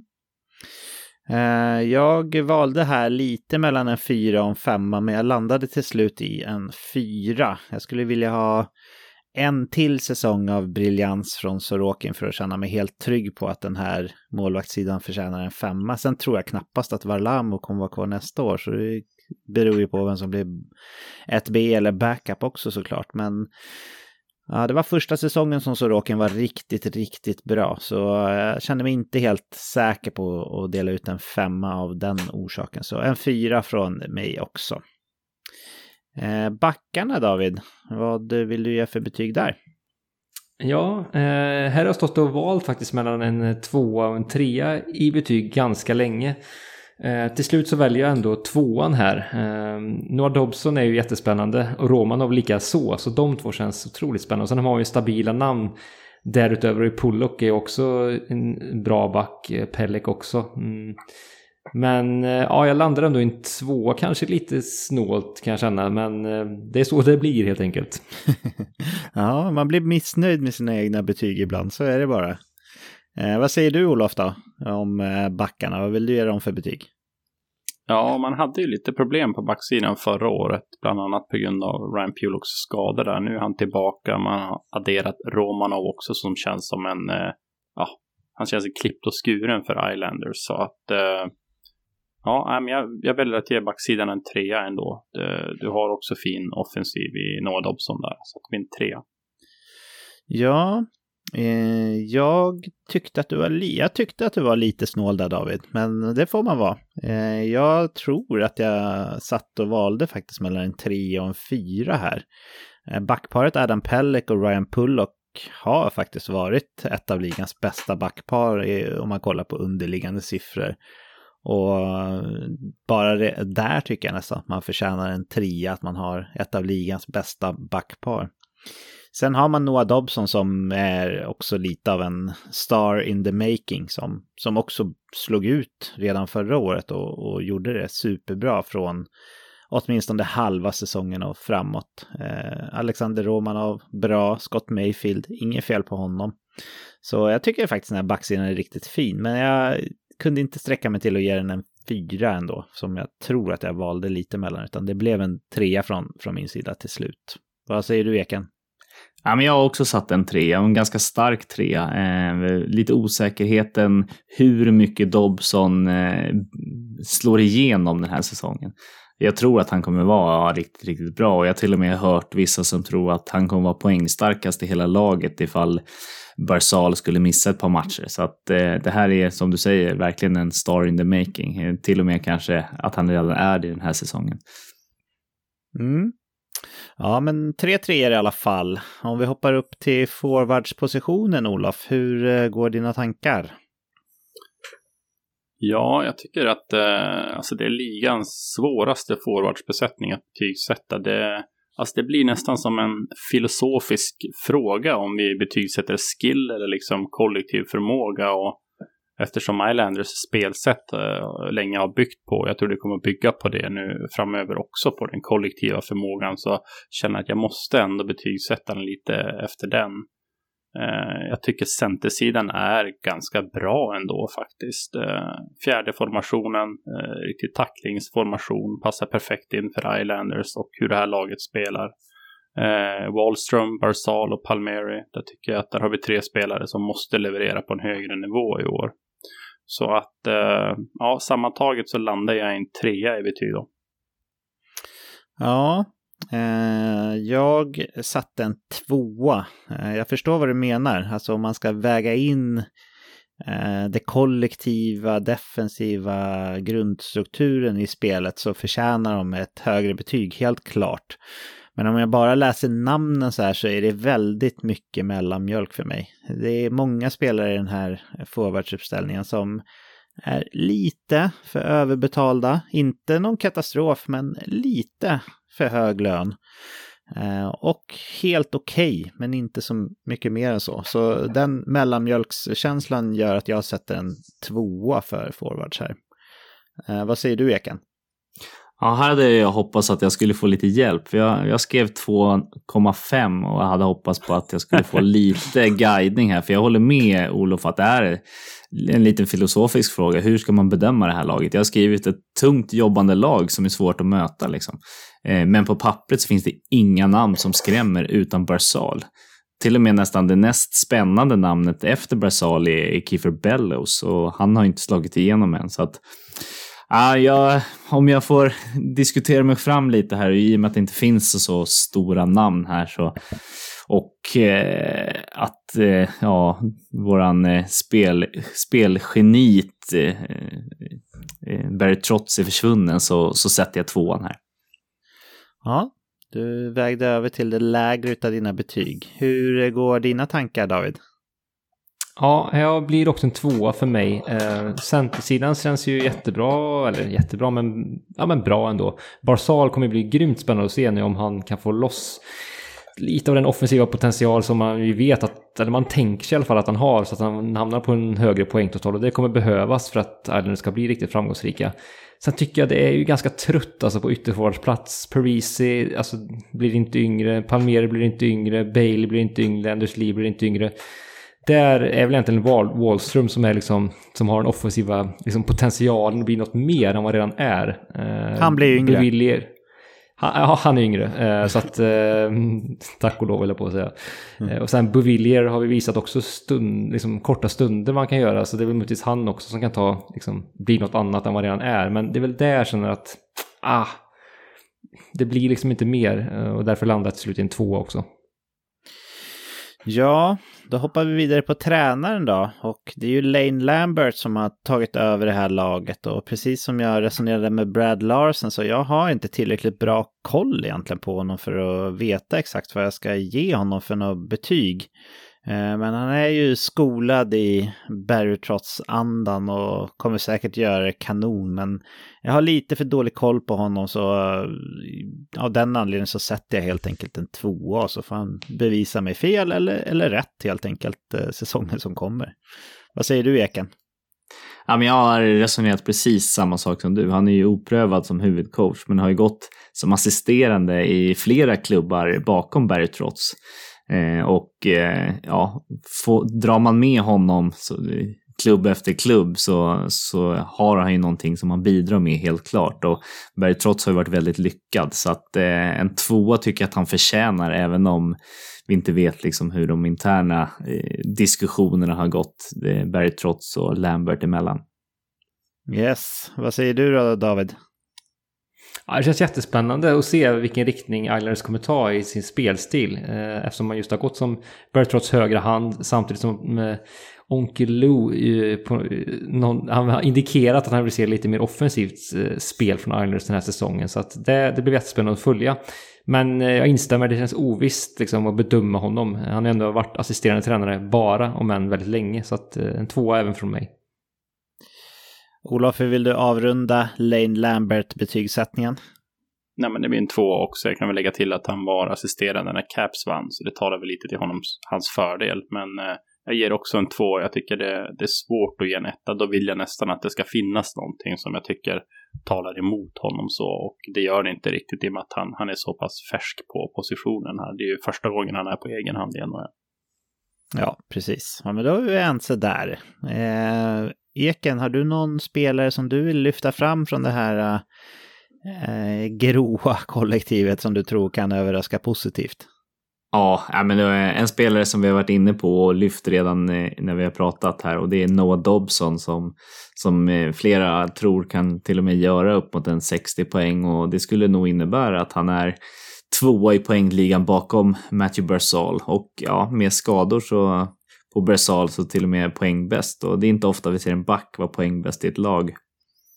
Nej, Dick Ternström vet jag var det på Pittsburgh-tiden där ett tag. Så, mm. uh, Erik Karlsson var väl i Ottawa något år? Ja.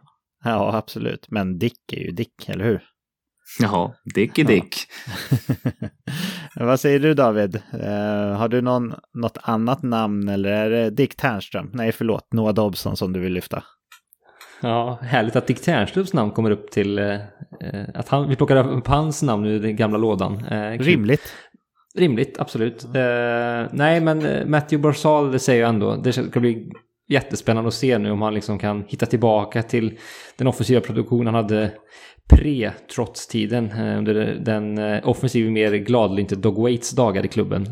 Så att man får se om han blir lite mer lössläppt, om han kan komma upp till ja, rent av ja, men 85 plus poäng igen. Det hade varit eh, jättekul att se. Mm. Ja, men det hade det verkligen varit. Vad säger du Olof? Har du någon spelare du vill lyfta?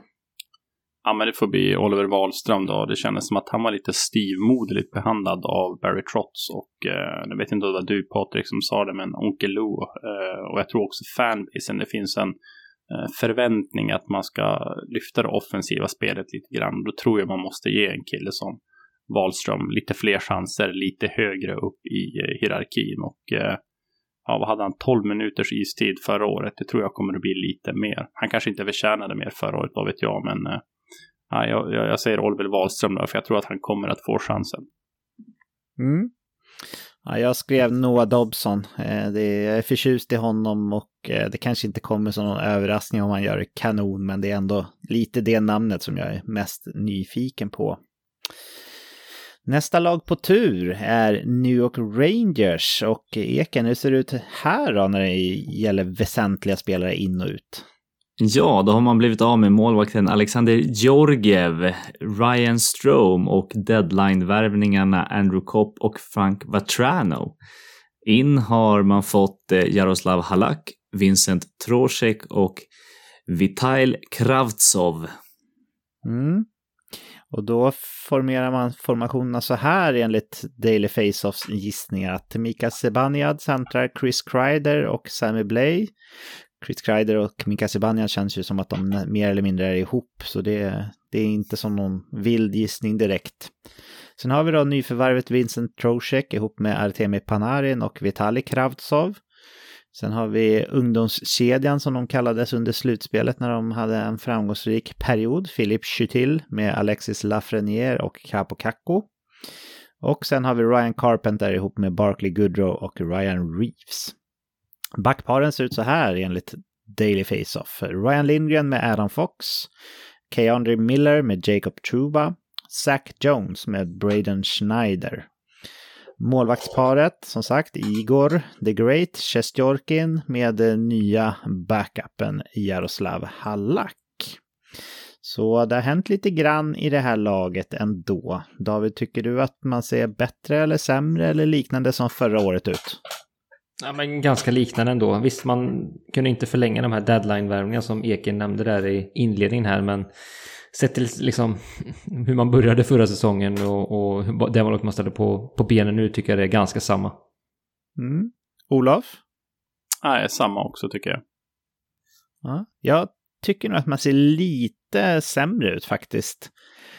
Uh, jag räknar med de här deadline-värvningarna också då och tappa dem, Kopp och och Vatrano. Och, eh, jag tycker ändå att de blir lite försvagade i och med det. Sen tycker jag att man uppgraderar sin andra centerplats här. Från Strome till Trocek. Så eh, det är inte mycket, men pyttelite sämre skulle jag säga. Vad säger du, Eken? Ja, men jag, jag håller med både David och Olof här. Jag tycker att man är ganska liknande. Mm.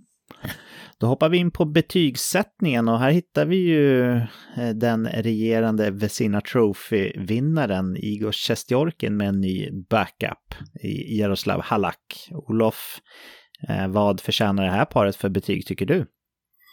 Ja, alltså jag tycker att uh, har man världens bästa målvakt som Sjestjorkin visade att han var förra året tillsammans med Jaroslav Halak som tidigare har visat att han är en väldigt bra 1B-målvakt, eh, åtminstone under sin tid i Boston. Nu kanske han inte riktigt har rosat marknaden precis på samma sätt senaste åren här, men jag tycker att har man det så då, då får det bli en femma. Så det, ja, det, jag tycker att eh, backupen är så pass bra ändå, så att eh, det blir en femma från mig.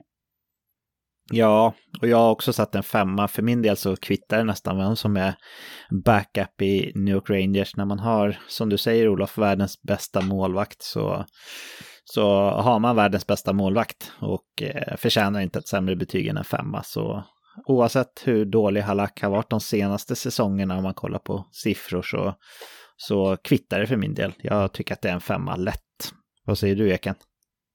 Ja, men jag som har strösslat femmor på målvaktssidan här har faktiskt inte det på Rangers målvaktssida. Jag satt en fyra och jag håller med om att eh, Kistorken är riktigt, riktigt bra. Men han var inte den som stod så här, alltså upp mot en 60-65 matcher som vi har sett eh, Markström eller Helleback eller andra gjort. Han stod 53 matcher och jag tror att det blir ungefär något liknande nu. Och för att det skulle bli en femma då skulle jag vilja ha en backup där eller en, en, en andra målvakt som är lite bättre än vad Halak är. Så att eh, därför blev det bara en fyra. Mm. Okej, okay, intressant. Vad säger du då David? Ja, nej, men det, det är en femma från mig också. Eh, jag tror sedan framför mig att Storken kanske kommer få lite fler matcher nu när ja, Halak kanske, jag vet inte, det känns som att han är mer okej okay, inom stationstecken men matchas mindre också. Um, sen kanske man inte kommer matcha honom extremt mycket mer, men lite mer uh, än förra säsongen då. Ja, vi får se helt enkelt. Men höga betyg såklart hur som helst. Backsidan ska betygsättas och jag tänkte börja. Uh, jag var lite sugen på att ge den här backsidan en femma också faktiskt. För jag tycker att den har allt egentligen. Den har den extrema spetsen i Adam Fox som är en av ligans absolut bästa offensiva backar. Eh, man har en jätteduktig Eh, defensiv klippa i Jacob Truba som är bra i båda ändar och sen både Ryan Lindgren och Keandre Miller är faktiskt också sådana här backar som är väldigt kompletta i sitt spel. De är väldigt bra i, i alla delar av spelet. Sen så har man ju haft en väldigt lovande backsida på talangpoolen och nu väljer man att lyfta upp ett par eventuellt här då. Zach Jones har jag hört mycket gott om när jag lyssnar på poddar från Rangers håll. Eh, så det är väldigt spännande. Man har, man har den där riktiga, riktiga spetsspelaren i Fox. Sen har man superstabila backar utöver det, där det också finns ledarskap. Eh, och yngre spelare som har någonting på gång. Så eh, jag var sugen på en femma, men eh, jag kommer inte riktigt ihåg varför jag landade i en fyra till slut, men det gjorde jag i alla fall. Vad säger du, Eken? Nej, men jag, jag har också satt en fyra här och jag tycker att eh, de sista två platserna där i tredje backparet är för svagt eller för oprövat helt enkelt för att sätta ett högre betyg. Jag tror inte att de kommer matcha som Chicagos glansdagar när man matchade de här två, två första backparen i stort sett alltihopa när de hade Keith Seabrook, Hjalmarsson och Odoja. Så att eh, en fyra. En fyra från dig också. Vad säger du David? Nej, men det är fyra här också. Eh, som sagt, topp fyra ser ju fruktansvärt starkt ut. Ramstarkt och offensiv spets. Men det är som sagt oprövat längre ner som gör att det blir en fyra då. Och Olof, hur vill du avrunda betygssättningen för backarna? Ja, men det är lustigt hur lika man kan tänka här. Jag har skrivit fyra, snubblande nära en femma och jag tycker precis som Eken att det är lite grann rutinen där som, som kanske saknas och jag tror vi kommer att få se en breddvärvning innan deadline här. Typ en Justin Braun-värvning igen då för att eh, bredda och rutinera upp backsidan lite grann. Mm. Ja, varför inte? Kanske Anton Strålman, men han har, han har väl fina band där. Eh, forward ska ha betyg, Eken. Vad blir det från dig? Ja, eh, du pratade tidigare om att de inte hade vingar i Devils som eh, kunde göra det och det tycker jag att man har här i Rangers. Man har en riktigt, riktigt stark topp sexa med ja, en 100-poängsspelare i Panarin, en riktigt målskytt i Kreider och eh, Zibanejad som känns ja, eh, som en ledargestalt i den här truppen. Sen har man den här ungdomskedjan som verkligen eh, blommade ut i slutspelet och får se lite vart vi har dem nu, om de kan fortsätta på det här tåget och leverera. Sen tycker jag att man också har en ganska bra grit fjärde kedja som ja, kan jobba hårt. Så jag var snudd på en femma, men det blev en, en fyra plus som David brukar säga. Mm, men det är fyra i alla fall. Vi har inga det är en fyra. Yes, David, vad säger du? Nej, men jag gör väl som Eken säger att jag brukar göra. Det blir en fyra plus helt enkelt. Så det blir en fyra även från mig. Det ser väldigt, väldigt bra ut här. Eh, och man har förstärkt eh, andra centerposition. Trocek så blir det spännande att se den miljön om han kan hitta liknande kemi som Strom hade med Panarin eh, under stora delar. Krautsov kommer över tillbaka.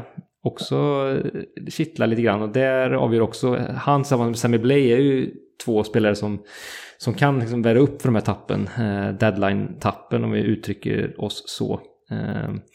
Så det gör att det skulle kunna ramla över en femma, kanske en bit in på säsongen. Men här och nu så, så är det en fyra. Ja, vad säger du då Olof?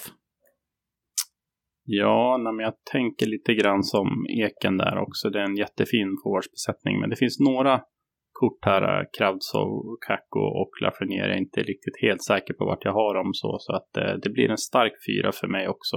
Sen tror jag att Vincent Trocek kommer ha sin poängbästa säsong i år. Det, kanske den mest gynnsamma andra centerpositionen att spela i, i NHL när man spelar med Panar.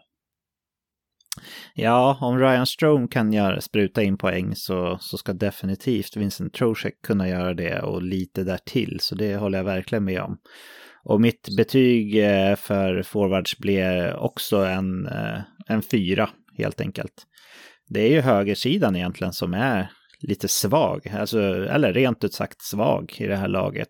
Centersidan och eh, vänsterforwards är ju eh, bland de starkare i ligan. Men just högersidan, där saknas det lite. Eh, man trodde väl kanske att Lafreniere kunde blomma ut och spela på sin felaktiga sida. Eh, har inte riktigt visat sig att det är så. Capocaco inte inte än så länge förtjänat epitetet som andra val i draften och jag har hört många belackare vara tveksamma till om det finns någonting där, om det finns mer än en 40 poängspelare i Capocacco. Och gör det inte det så är det ju en besvikelse såklart. Barkley Goodrow är en sån här spelare som kan användas lite var som helst, men det är ingen stjärna på något sätt. Så ja, men en, en fyra, lite, lite svag på högersidan. Eh, tränar det här laget gör Gerard Galant. Och David, du får börja med att sätta betyg på den här galanta herren. Ja, läckert uttryck där Patrik. Nej men eh, han gjorde det bra eh, i sitt tidigare uppdrag i Vegas. Fick ju gå oväntat här och gjort det bra i Rangers. Eh, så, så att det är en stark fyra även här som det blir för Galant. Ja, vad vill du ge Gerard Galant för något betyg, Olof? Ja, men det blir en fyra också, just för hans fina track record de senaste säsongerna. Sen tidigare har han eh, coachat Columbus, Florida och Vegas. Han har alltid fått kicken på sin tredje säsong här, så alltså, vi får väl se. Blir det nästa säsong då kanske, och se om han blir kvar eller inte. Ja, det ska bli kul att följa. Eh, jag har också satt en fyra. Magkänslan är att det här är en en modern ledare som har ett, står för ett schysst ledarskap och eh, får spelarna med sig och, och, får ut mycket på isen också. Men har lite för lite eh, stora framgångar att gå hela vägen eller sådär som jag tror Eken nämnde tidigare här för någon tränare för att jag skulle vilja ge honom en femma. Så fyra från mig. Eh, vad säger du Eken? Ja, jag håller med er allihopa. Jag har också satt en fyra här. Mm. Generellt höga betyg för det här laget med andra ord. Olof, eh, finns det någon spelare som du skulle vilja lyfta inför säsongen?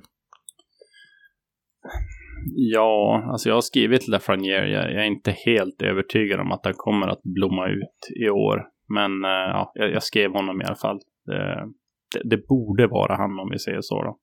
Ja, Ja, med tanke på uh, vilken talang han bör besitta med tanke på hur hypad han var så absolut. Mm. Jag sa ju att jag hade lyssnat på några Rangers-poddar sådär och uh, jag har hört mycket gott om Zach Jones och uh, jag tror inte det krävs så mycket för att han ska överraska positivt heller för han är väl relativt okänd utanför Rangers håll så jag tog med honom. Det känns annars som att det här laget har, eh, har redan haft fått sina spelare att blomma ut.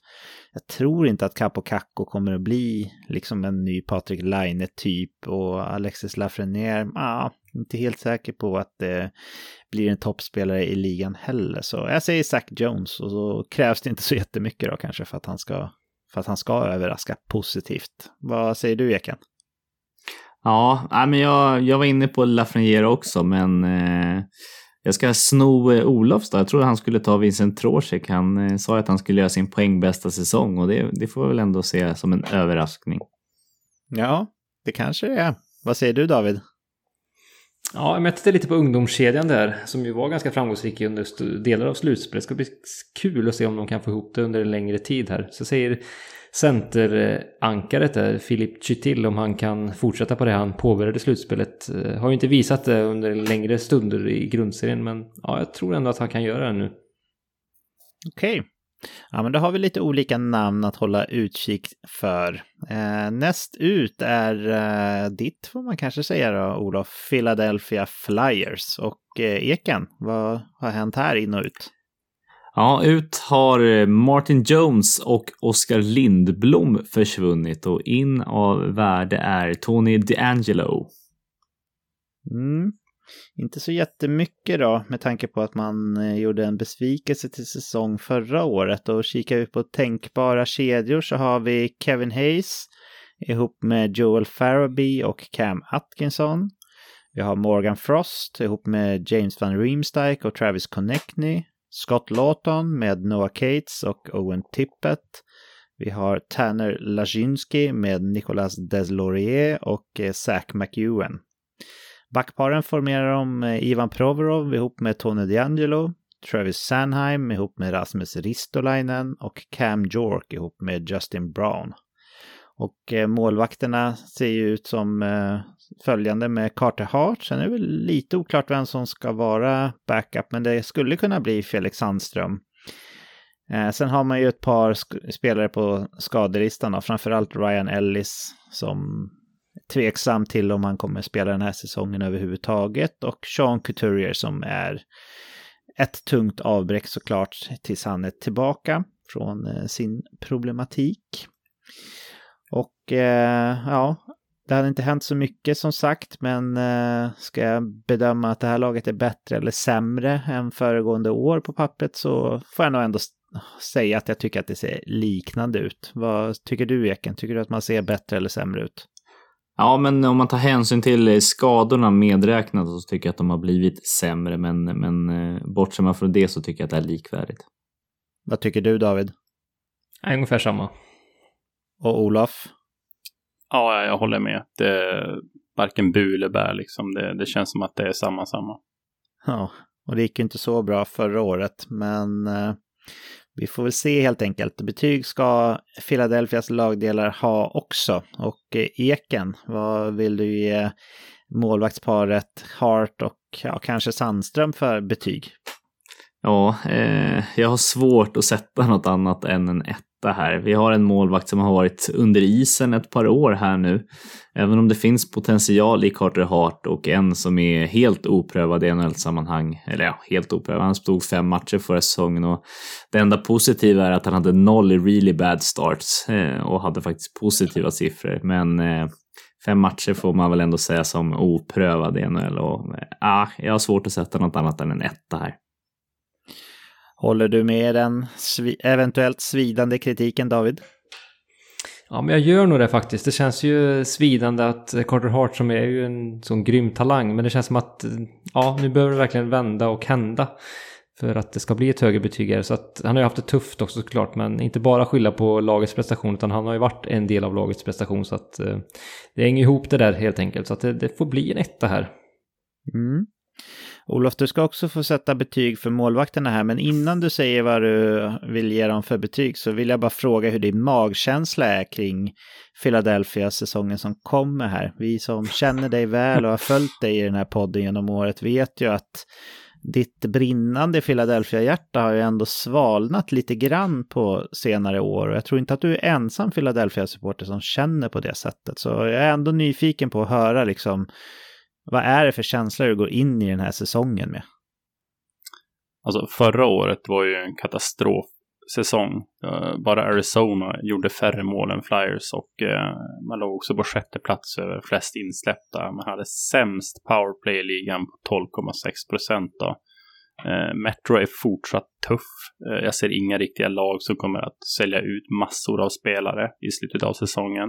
Eh, Philadelphia skulle kunna vara en sån typ av klubb beroende på att man, hur, hur man ser på sig själva. Men eh, kontrakten och spelarna man har, jag, jag vet inte. Jag, jag, ser ingen fire sale eh, den här säsongen åtminstone. Då.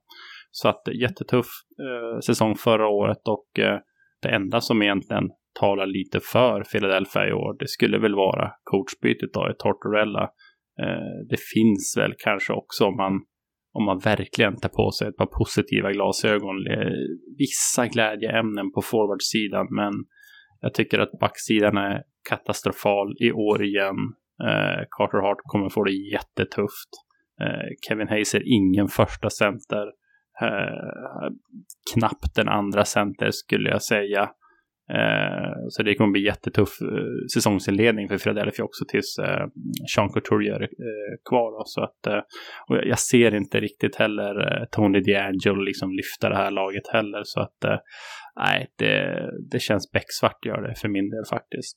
Sen ska man mm. liksom aldrig säga aldrig. Tortorella kommer ju införa sitt system och hålla spelare accountable som han säger i typ varje intervju. Men eh, nej, det, det, det ser mörkt ut alltså. Ja. ja, på pappret känns ju inte kombinationen Tony D'Angelo och eh, John Tortorella 5 plus, men eh, man kan bli överraskad såklart.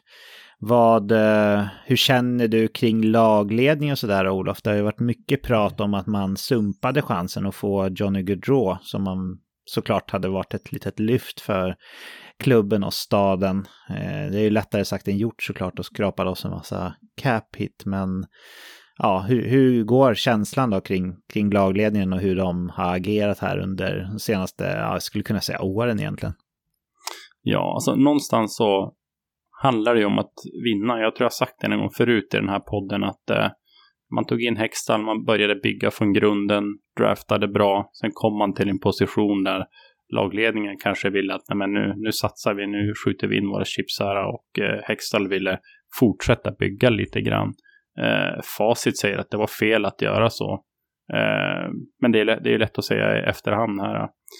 Mm. Um, ja, jag, sen ska jag vara helt ärlig. Det är klart att Johnny Gaudreau hade lyft det här laget, men hade en Johnny Gaudreau och det kontrakt han skulle medföra gjort att det här laget skulle bli en contender under hans prime? Jag tror faktiskt inte det. Så att eh, eh, jag tycker inte att det var helt dumt att uh, passa på honom. Jag tror det här laget måste gå igenom någon form av rebuild för att kunna bli en contender på riktigt. Du har inte de här ledande spelarna i laget som kan leda ett lag under flera år framöver. Du har inte de här franchise-spelarna som det ser ut just nu och det, det måste man skaffa sig och eh, det tror jag man måste göra via draft. Ha lite tur i draftlotteriet så att eh, men det kan ändras fort. En, en Connor Bedard skulle ju ingjuta mod i den här organisationen igen men eh, ja, nej, jag, tror och eh, jag ska inte säga hoppas att de kommer att ha tålamod här men eh, nej, jag tror man måste ha det. Jag tror man måste börja om lite grann i alla fall här. Mm. Det blir ett litet sidospår där, men det känns ju ändå relevant med tanke på att det har hänt mycket kring Philadelphia och eh, vi har dig med oss Olof också. Så vi hoppar tillbaka till eh, grundstrukturen här. Vad vill du ge för något betyg till eh, målvaktsuppsättningar som man ställer upp med inför den här säsongen? Ja, men det är för dålig backup, oprövad backup. Carter Hart har inte rosat marknaden. Backsidan kommer inte att hjälpa honom. Det blir en etta här också. Ja.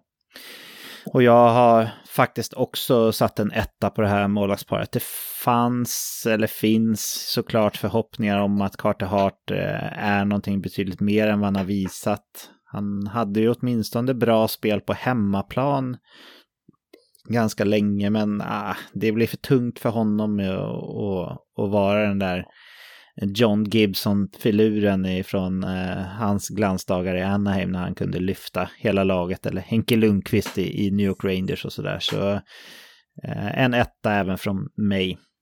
Vi hoppar över till backarna David. Vad vill du ge för betyg till den här backuppsättningen? Ja, eh, D'Angelo kommer in, eh, ska vara någon form av offensiv spjutspets, får se hur han funkar i omklädningsrummet, lite som vi var inne på tidigare här, det har varit lite struligt och lite si och så. Eh, Provorov har ju varit en besvikelse de senaste säsongerna.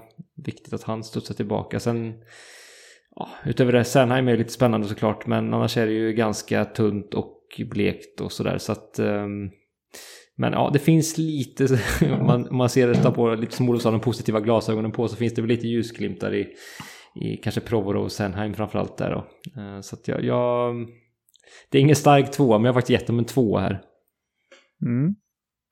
Eh, Olof, hur vill du betygsätta backsidan här i Philadelphia? Nej, men jag, det blir en etta. Jag tycker sammansättningen ser för skakig ut. Eh, det finns vissa duktiga spelare, men jag tycker de senaste åren har, eh, har de visat att de får det inte att fungera och eh, adderingarna av Tony D'Angelo och Ristolainen tror inte jag är svaret på det heller. Eh, sen ska det bli kul att följa Travis Sanheim i år. Han är ju den enda spelare som har vunnit Pelle Lindberg Memorial Award två gånger, alltså priset som man får i Philadelphia om man eh, den spelare som har förbättrat sig bäst jämfört med året innan då. då. Så att eh, det ska bli spännande att följa honom på isen, men också vad som händer eh, i slutet av säsongen eller kanske under sommaren. Han är ju UFA nästa år och eh, ja, ska man göra en rebuild då kommer han att eh, flyga och fara, det tror jag. Ja.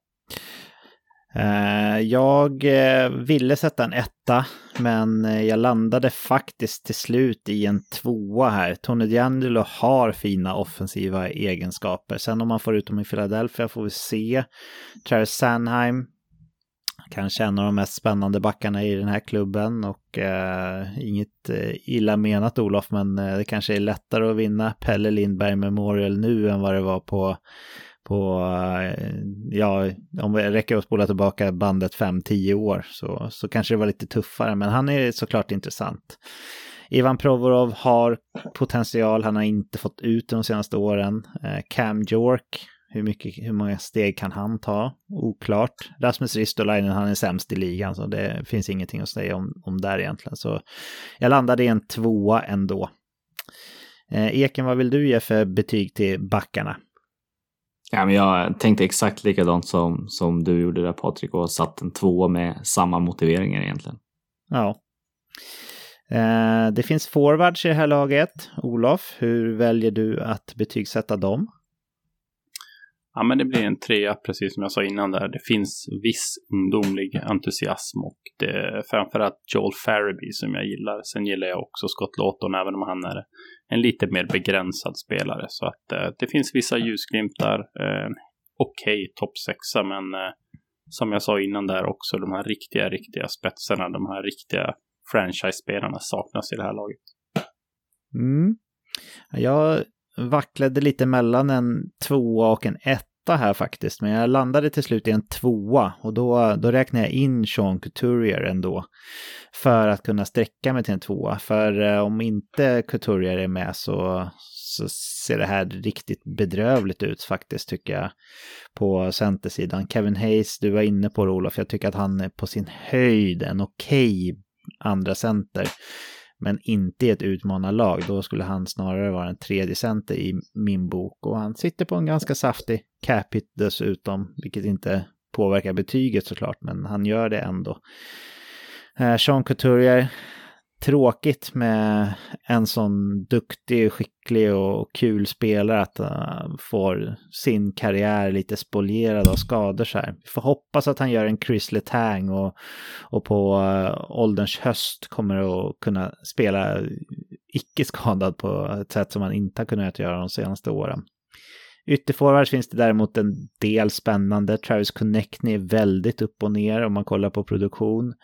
Eh, Cam Atkinson gjorde det bra när han kom förra året tycker jag. Joel Farabee även lite som Connectnia, har varit rätt upp och ner. Men eh, det finns någonting där. Annars lite trött och, och inte så hett. Så en tvåa från min sida. Vad säger du Eken? Ja, men eh, likt här har jag också tänkt som dig, men jag har räknat med att Sean Couturier kommer vara borta eh, ganska mycket den här säsongen och jag slängde ut en etta här. Eh, jag ser inte riktigt vilka det är som ska göra mycket poäng. Eh, jag kollar bara, vil, jag bara gissar vilka jag ska tro göra mer än 50 poäng och det är inte många i den här forwardsuppsättningen. Så att ett lågt betyg och eh, jag hoppas för din skull Olof att jag har fel här. Mm. Då har vi en, tre olika betyg på de tre första. Eh, David, det krävs att du sätter en fyra eller en femma här för att det ska bli fyra olika betyg, men det eh, tvekar jag på faktiskt. Vad, vad blev det för betyg? Ja, nej, du kan fortsätta tveka, eller du vet ju snart svaret och det blir en tvåa från mig, så det blir inget högre betyg än så, men inte lägre heller då. Eh, som sagt, centersidan känns ju väldigt tunn. Eh, Cam Atkinson är ju en härlig och kul spelare eh, och gjorde det ändå bra förra säsongen så att, och trivs ihop med Tortorella. Så att det är väl, du var inne på det Eken, vem som ska göra mål och det är väl han också som kan producera på i en lite större mängd med sin gamle polare vid rodret, om det nu är en polare, vad vet jag. Eh, Farabee och Connecting håller helt med dig där Patrik. De två måste ju liksom vara mer, eh, leverera mer över tid och vara mer stabila i sin produktion. Eh, men eh, ja, jämför man med många andra lag så är det ju ganska klent ändå måste man säga. Ja. Eh, vi ska prata om tränare och betygsätta det. Och här eh, har man ju skickat in John Tortorella som, en, eh, som ett yrväder. Det yrväder han är. Tortorella tycker jag är en väldigt svår tränare att sätta betyg på faktiskt. För han har ju både framgångar och fiaskon i sitt bagage. Och spolar man tillbaka tiden till eh, efter Vancouver, New York Rangers-perioden eh, där, då var han ju riktigt lågt i kurs och han coachade dessutom USA i World Cup där 2016 och tog inte ut Phil Kessel och sa att eh, ja, men hans eh, brunkarspelare som Brandon Dubinski var, var de bästa för att eh, mota en Sidney Crosby med flera. Och då var han ju verkligen slut, tänkte man. Sen fick han en chans av eh, Jarmo Kekkeläinen i Columbus och som man gick igenom någon slags renässans där och blev en helt ny både tränare och person till, till delar. Och då skulle han, om man säger att han förtjänar en etta i betyg där runt 2016 så spolar man fram eh, några år så, så var han snarare en fyra, femma och jag är inte helt säker på exakt vart jag har honom nu, men jag tror att det här kan vara någonting som faktiskt behövs i Philadelphia. Så jag var sugen på att sätta en fyra, men jag landade till slut i en trea ändå. Men nog ganska lättövertalad att, eh, att höja det om det skulle eh, visa sig att ni har fina argument. Eken, vad satte du för betyg på Tortorella? Nej, jag kommer inte övertala dig att sätta ett högre betyg i alla fall. Jag har också satt en trea, men lite som du var inne på också, man trodde att han var slut. Och att det finns någonting som, eh, ja, om jag ska argumentera lite för att sätta ett högre betyg så att ha en tränare som kan ändra sin filosofi lite eh, vart vindarna vänder och kunna anpassa sig till sin egen. Man gör om sin filosofi och så tar man influenser från det som kommer utifrån och så gör man den till sitt eget. För det tycker jag Tortorella har gjort hela tiden. Alltid kört sin grej liksom. Och jag tror att han kan vara bra för Philadelphia. Eh, Tony D'Angelo, ja, här kan det gå eh, käpprätt åt helvete eller så kan det bli en made match in heaven. Eh, han har ju sagt själv att han vill ju att han ska eh, vara sig själv och uttala sig som han gör och han ska vara sig själv liksom, D'Angelo. Så att ja, men jag, en tre här för mig också. Okej, vad säger du då David? Ja, men det blir en trea även från mig faktiskt. Eh, och eh, lite som jag var inne på så tycker jag att det här är en, en väldigt perfekt match för Tortorella att komma in i ett lag som ingen tror på att bygga det här vi mot världen mentaliteten. Det är ju då han funkar som allra bäst. Så eh, ur, ur den aspekten känns det som det bästa uppdraget han kan ha i NHL just nu. För det är ju ingen som tror på Philadelphia så att eh, de kan ju egentligen bara överraska positivt. Men betygmässigt så, så blir det en trea. Det har varit som sagt lite, lite upp och ner under hans karriär. Och, men mest upp då om vi ser till de lagen har kommit till med lågt ställda förväntningar. Ja, Olof, hur vill du avrunda betygssättningen på John Tortorella? Ja, men det vill jag göra med, genom att säga så här. John Tortorella är den sista trollkaren i hela Philadelphias hockeyetablissemang. Han är den enda som kan göra det. Tortorella får en fyra, en stark fyra i betyg från mig. Eh, jag tycker att även om han eh, under sin karriär har han levererat bra. Visst, det finns någon plump i Vancouver och så vidare, men han har ändå Stanley Cup eh, vinst. Han har eh, vinst i AHL och han har två Jack Adams-troféer. Det tycker jag smäller ganska högt ändå. Och eh, som Eken säger att det är mycket snack om att han har också ändrat sin filosofi och varit beredd på att eh, faktiskt utveckla sig själv. Så att för mig blir det fyra plus då. Eh, till trollkaren Tortorella. Ja, Nej, jag köper det. Jag var så nära fyra själv så jag ändrade till en fyra, Olof. Jag tyckte att du argumenterade väl nog för att han faktiskt förtjänar det. Eken, mm. i det här uh, mörkret eller vad man ska säga, finns det någon spelare som du känner för att lyfta här som kan bli en positiv överraskning? Ja, eh, men då ska jag ta ett litet oväntat namn där, eller kanske det inte är då. Men eh, Kevin Hayes tror jag kan göra riktigt bra ifrån sig i eh, Sean Couturiers frånvaro här. Eh, jag tror att han kommer få axla första centerrollen och få, lyckas han komma i god dager med Tortorella så kommer han matchas ganska mycket och då tror jag att han kan överraska positivt. Ja, de känner väl varandra sedan tidigare så det är väl inte omöjligt.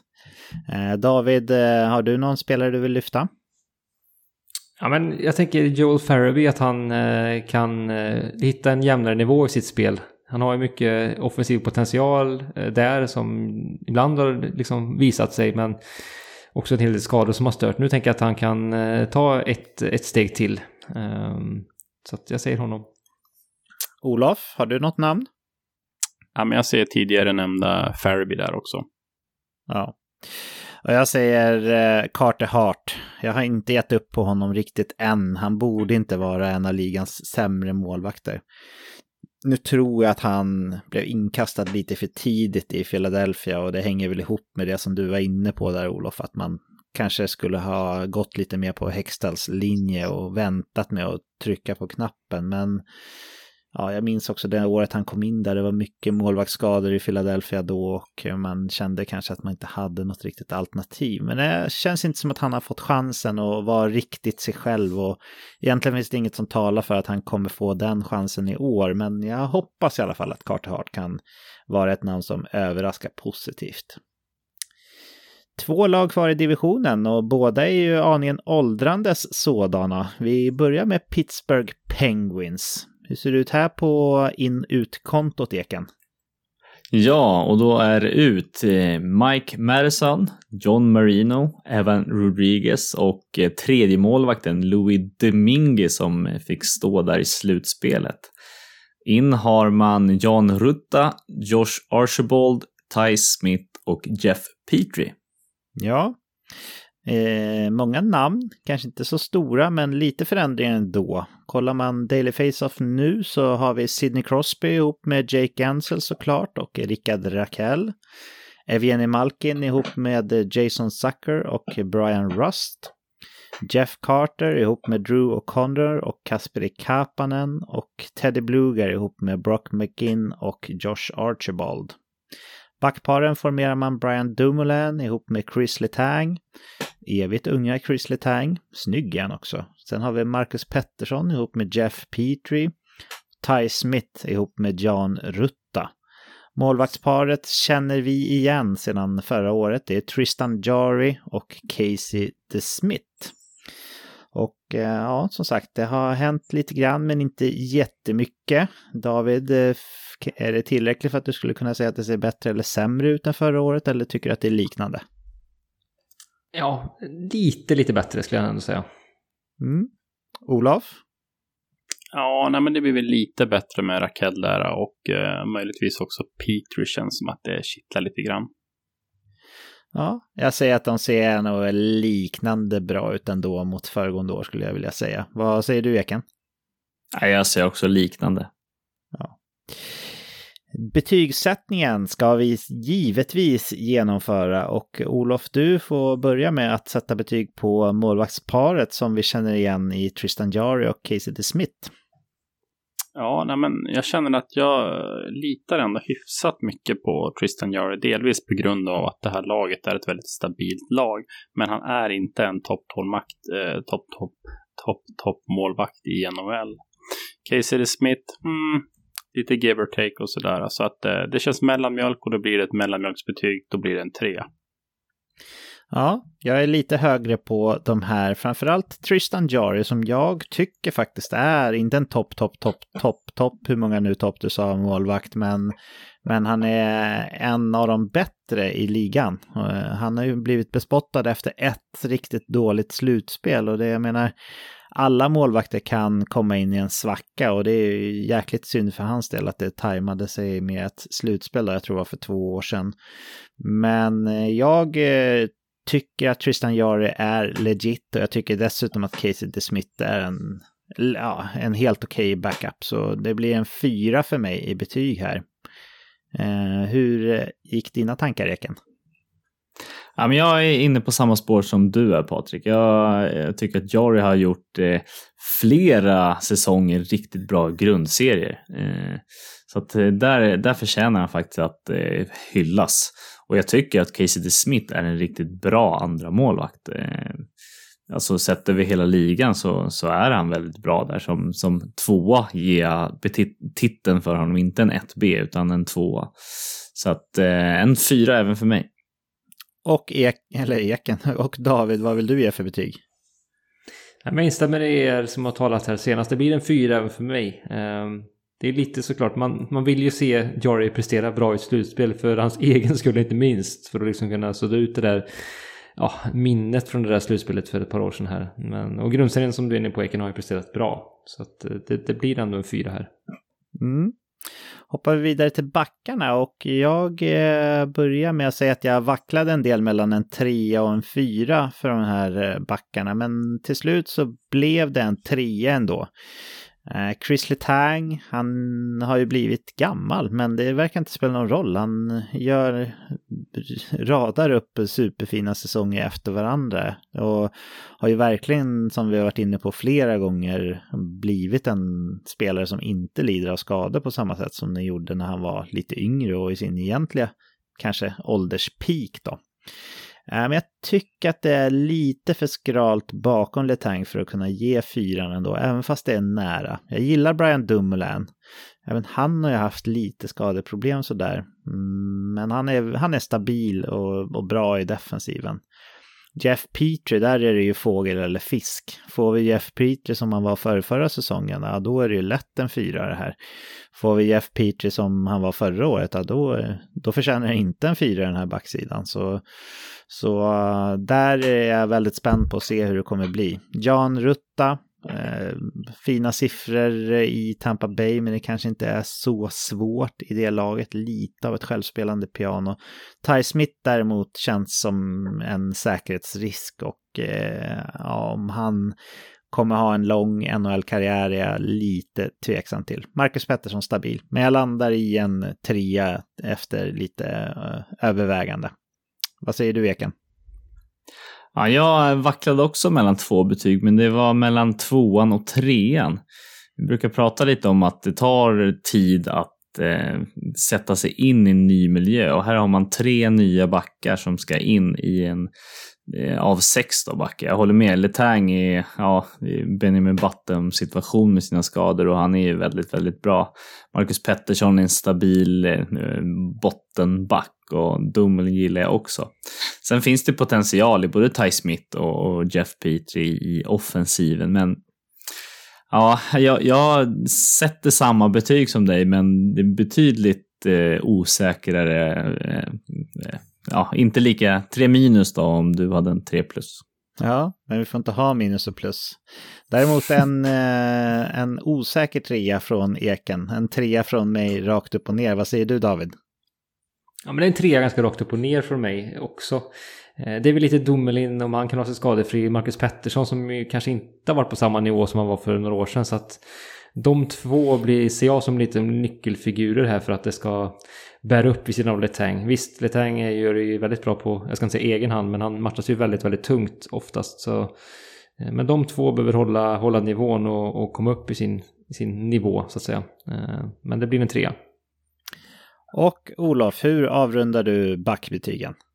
Ja, nej, men jag skulle vilja se lite mera spelskicklighet för ett eh, högre betyg än en trea, så det blir en trea för mig också. Sen tycker jag att Ty Smith är en, eh, det är en kul chansning som Pittsburgh gör. Alltså det känns som att det finns en offensiv potential i honom. Inte säker på att han kommer att bli det, den här uh, storbacken, eller att han kanske ens kommer att vara kvar i NHL om några år, precis som du säger Patrik. Men uh, det är en kul chansning ändå tycker jag. Mm. Ja, men då har vi i alla fall eh, unisont betyg från backsidan. Vi får se hur vi resonerar kring forwards. Eken, hur har du betygsatt forwardsgänget här? Ja, men här var jag som du var inne på och valde mellan en fyra och en trea. Eh, jag tycker att toppen är riktigt, riktigt bra fortfarande, även om det är ett ålderstiget lag. Här har man ju lyckats slussa in lite yngre spelare, hitta de här, ja men Raquel Kapanen, som man kryddar från andra lag. Sucker är också en sån som man har plockat in och McGinn. Så att eh, ja, man, man har lyckats plocka lite russin från kakan från andra som man hoppas ska eh, slå igenom och med den här trojkan med Crosby och Malkin i spetsen så, så landade det ändå i en trea. Är de en trojka de två eller? Ja, ah, det kanske är min duo menar jag. men jag kanske får kasta in någon till då bara för att. ja, vem blir den tredje då? ja, men det, det blir Gensel. Ja, ändå bara en trea eller?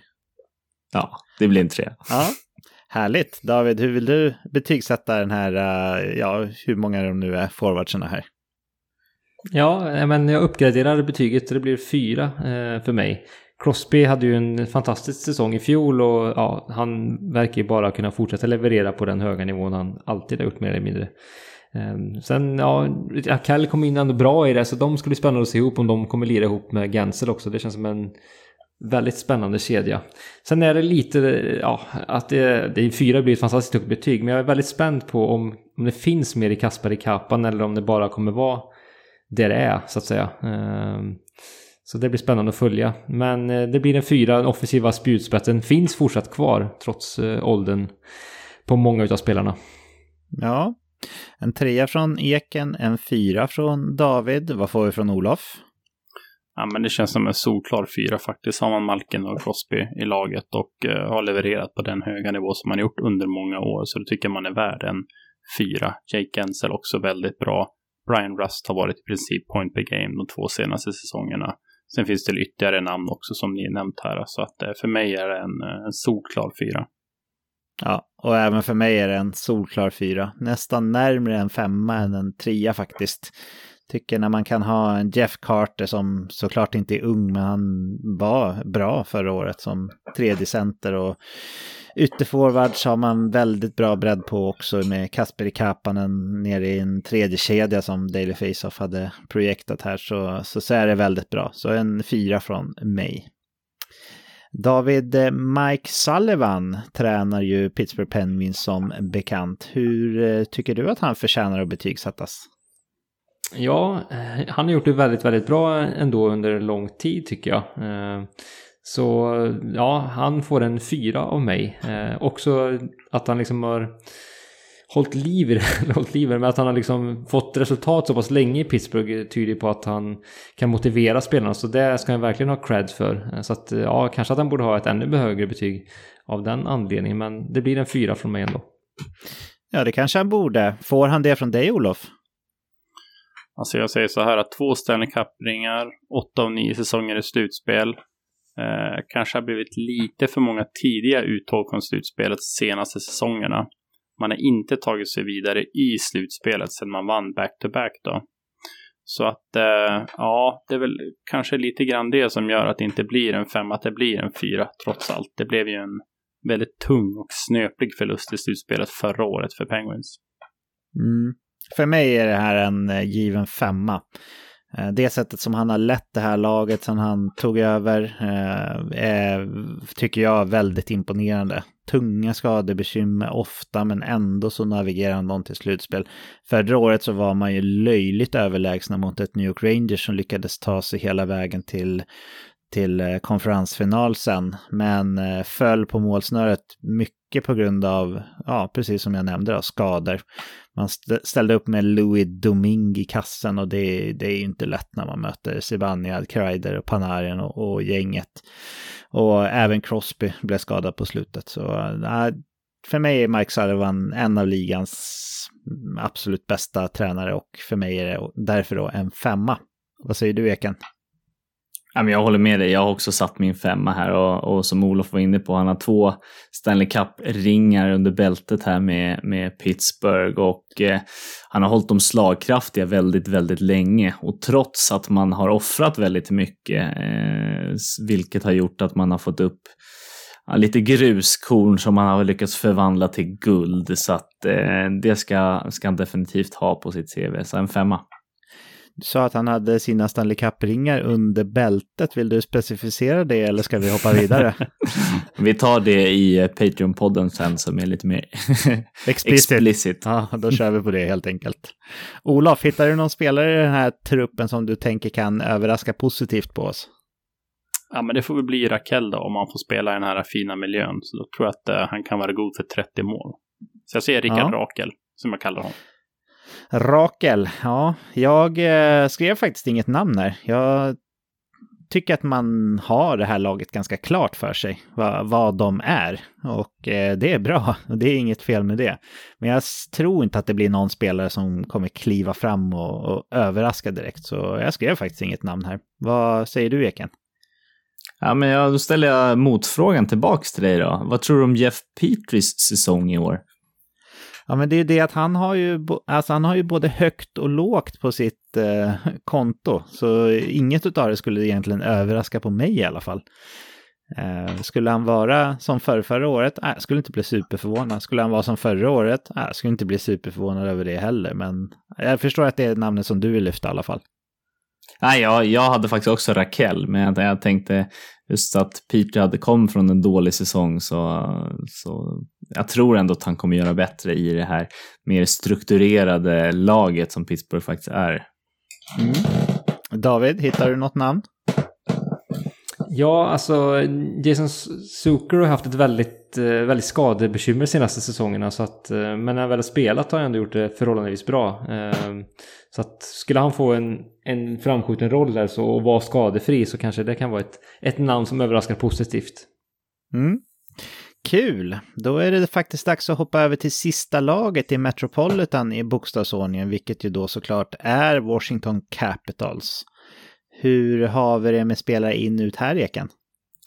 Ja, men då har man blivit av med båda sina målvakter från förra året i Vitek Vanecek och Ilja Samsonov. Även Justin Schultz och Mikael Kempny har lämnat. In har man då fått Darcy Kemper och Charlie Lindgren, även Connor Brown, Erik Gustafsson och Dylan Strome. Ja, och kikar vi hur det ser ut på eh, tänkbara uppställningar så har vi Evgeni Kuznetsov med Alex Ovechkin och Anthony Manta. Vi har Lars Eller med Connor Sherry och TJ Oshie. Dylan Strome med Connor McMichael och Connor Brown. Nick Dowd med Marcus Johansson och Garnet Hathaway. Backparen Martin Fevery med John Carlson och sen har vi Dimitri Orlov med Nick Jensen. Och sen har vi Erik Gustafsson med Trevor van Riemsdijk. Målvaktsparet, helt nytt som du nämnde, Darcy Kemper och Charlie Lindgren. Kollar vi på skadelistan här med spelare som ska in kanske eller troligtvis någon gång så har vi Tom Wilson, Carl Hagelin och Niklas Bäckström. Det är väl den sistnämnde är det största frågetecknet för hur eh, statusen är efter tuffa höftoperationer. Och eh, om jag börjar med att säga vad jag tycker här angående om laget ser bättre eller sämre ut än förra året så, så var magkänslan på förhand att jag skulle skriva att de såg liknande ut. Men när jag synar lite mer så jag tycker jag faktiskt att de ser bättre ut. Målvaktsparet som man hade lyckades inte alls bra i Washington totalt sett och nu gör man ett nytag här och plockar in eh, två målvakter som har riktigt, riktigt fina siffror från föregående år. Så bara lite på grund av det så tycker jag att man ser bättre ut faktiskt. Vad säger du Eken? Ja, jag tycker att målvaktssidan har blivit bättre. Sen så har vi Wilson som är borta, i alla fall fram till jul. Beckis är borta ja, kanske till och med hela säsongen. Så det väger väl upp lite att jag skulle säga att det är liknande från förra året. Mm. David? Men jag säger också liknande faktiskt. Och Olof? Ja, så räknar man in skadorna så tycker jag att eh, de ser sämre ut i år. Ja, då har vi ett fint spektrum där i alla fall. Eh, om vi börjar med att betygsätta målvakterna som vi alltid gör, Eken. Hur vill du göra med deras eh, framtida betyg? Ja, men här tyckte jag eh, var lite klurigt ändå. Eh, Kemper har ju visat sig att han är en riktigt, riktigt bra målvakt. Nu är det inte så svårt att få fina siffror i Colorado, men även tidigare i Arizona så har han visat att han är riktigt, riktigt bra. Sen har vi Charlie Lindgren som finns mycket potential. Han stod inte så många matcher förra säsongen, men de han stod gjorde han det riktigt bra. Eh, men ja, han kommer få en större arbetsbörda nu och vi får se hur, hur siffrorna artar sig. Sen är det ju ett svårare lag att stå bakom Washington än vad det är med Colorado. Men med det sagt så blir det ändå en fyra här för mig. Mm. Hur eh, vill du betygsätta David?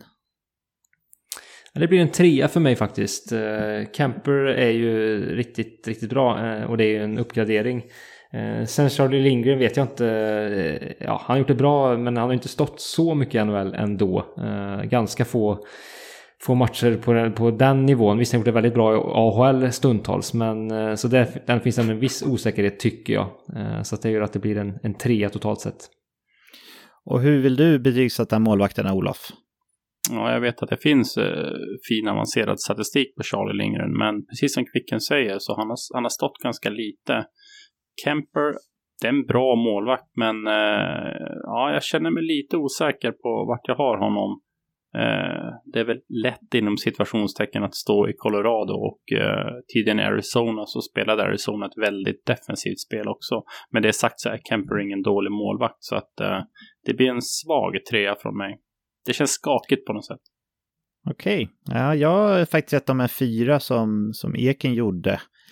Uh, jag gillar ju att kika på de här underliggande siffrorna och där har både Kemper och eh, Charlie Lindgren riktigt fina. Lindgren visserligen väldigt litet sample size, men även hans eh, AHL-siffror är riktigt fina och det är ganska vanligt ändå att målvakter som presterar riktigt bra i AHL också kan göra det bra i NHL. Så eh, de här två ihop tycker jag inte känns skakigt i min bok, utan jag tycker att det känns eh, tvärtom stabilt, framförallt jämfört med vad man har haft tidigare, men även totalt sett så, så ser det riktigt bra ut. Och eh, jag tror att man gjorde någonting smart här när man signade upp de här två helt enkelt. Backarna då David, vad vill du göra för betyg till dem? Ja, eh, John Carlson är ju fortfarande väldigt offensivt produktiv och eh, levererar stort. Eh, Orlov hade ju en bra säsong förra året. Eh, men sen, ja, Martin Fäberg eh, också kommit upp och gjort det bra, men därutöver tycker jag att det är ganska tunt. Erik Gustafsson förstår jag faktiskt inte riktigt var man, varför man tar in honom. No offense, eh, Eken till dig där. Ja, jag men, tänkte. Eh, din tungelsta kompis där är det väl. Men eh, nej, jag ser inte riktigt faktiskt vad han ska bidra med eh, när John Carlson redan finns i laguppställningen som tar tunga offensiva minuter. Eh, Trevor Marinsback är varken, eh, det är väldigt mycket mellanmjölk eller med för mig så det blir en tvåa i betyg. Tvåa från David. Hur vill du betygsätta backarna Olof? Ja, alltså man har ju en fin stomme som har varit med i många år och det känns som att den, ja, det är en ganska väl sammanspelt backsida ändå. Sen kollar vi på namnen när Kvicken gör sin analys så håller jag med där. Det känns inte så himla, ja, poppigt eller vad man ska säga. Så att eh, jag hamnade någonstans mellan två och tre. Men eh, ja, med, med tanke på hur välfungerande den här backsidan är och att man också har John Karlsson så, så ger jag dem en tre. Mm. Här resonerar vi lite olika uppenbarligen. Jag har faktiskt satt en fyra till den här backsidan. Jag tycker John Carlson, han är en av ligans bästa spelfördelare i powerplay och eh, bättre offensiva backar. Men han gör inte bort sig i egen zon heller, så det här är en eh, legit toppback. Eh, Dimitri Orlov, underskattad. Eh, han är riktigt bra och eh, kan backa upp det med siffror också. Fäver är tuff att möta. Nick Jensen fick jättemycket beröm när, när han var en eh, trade deadline-värvning för eh, ett par år sedan vill jag minnas. Eh, jag är fortfarande helt okej. Okay. Trevor Van Riemsdijk, jag håller med, lite mellanmjölk. Eh, Erik Gustafsson, stort frågetecken på varför man väljer att plocka in honom, men kanske man ser ett behov av en powerplay 2-back eller någonting sånt där. Men eh, det var ingen stark fyra för mig, det vill jag säga. Men jag landade till slut i en fyra hur som helst. Hur eh, gick tankarna hos dig, Eken? Ja, men jag var inne lite lika som dig Patrik, men eh, det landade i en trea. Jag tycker som, som du säger, Orlov är riktigt, riktigt underskattad och John Carlson är en av ligans bästa offensiva backar. Sen är det, de, de har varit med länge de här, det här gänget liksom och, och de vet vad som förväntar sig. De, de har pressen på sig att det är nu och sen är det dags för en rebuild i stort sett. Så att eh, de vet vad som krävs. Så att eh, en tre. Stabil trea. Stabil trea. Hur eh, går tankarna Olof när det kommer till forwards och betyg? Ja, jag har gett dem en trea. Det hade blivit en fyra om det hade varit mindre skador.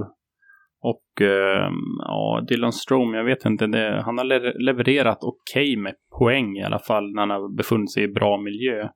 I andra mindre gynnsamma sammanhang så tycker jag han varit nästan osynlig. Så att eh, ja, jag är lite tveksam till honom hur han kommer att leverera i år. Men eh, det är framförallt skadorna på Beckis där och eh, delvis Tom Wilson som eh, ger mig lite huvudbry så att det blir en trea. Sen är det den åldrande forwardsida också. Sen precis som Pittsburgh, jag har snackat om det innan. Det, det är ett lag som levererar år till år till år till år trots att man har skador och, och så vidare. Så att det blir intressant att se om korthuset håller ytterligare ett år. Ja, Se om korthuset håller.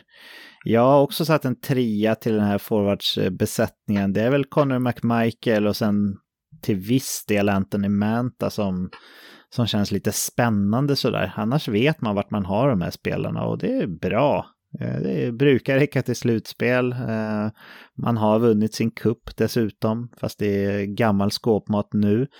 Och eh, Evgenij Kuznetsov tog ett steg fram förra året i poängproduktion. Han har nog alla möjligheter att bibehålla den typen av produktion när han inte har en Bäckström att kriga om offensiva minuter med. Så ja, men en stabil trea från min sida, eh, helt klart. Vad säger du Eken? Ja, jag valde mellan en två och en trea och eh, de har ju såklart väldigt bra spets här, men jag tror att man kommer sakna Bäckströms eh, passnings... Eh, han leder väldigt, väldigt mycket. Han har ett bra blick för spelet. Eh, Wilson, hans tunga grit som han, han bidrar med eh, och han är väldigt, väldigt bra tror jag också kommer saknas väldigt mycket. Eh, men det landade i en trea just för att de har så mycket rutin i den här forwardsuppställningen också. Mm. Tre treor hittills. Vad säger du David?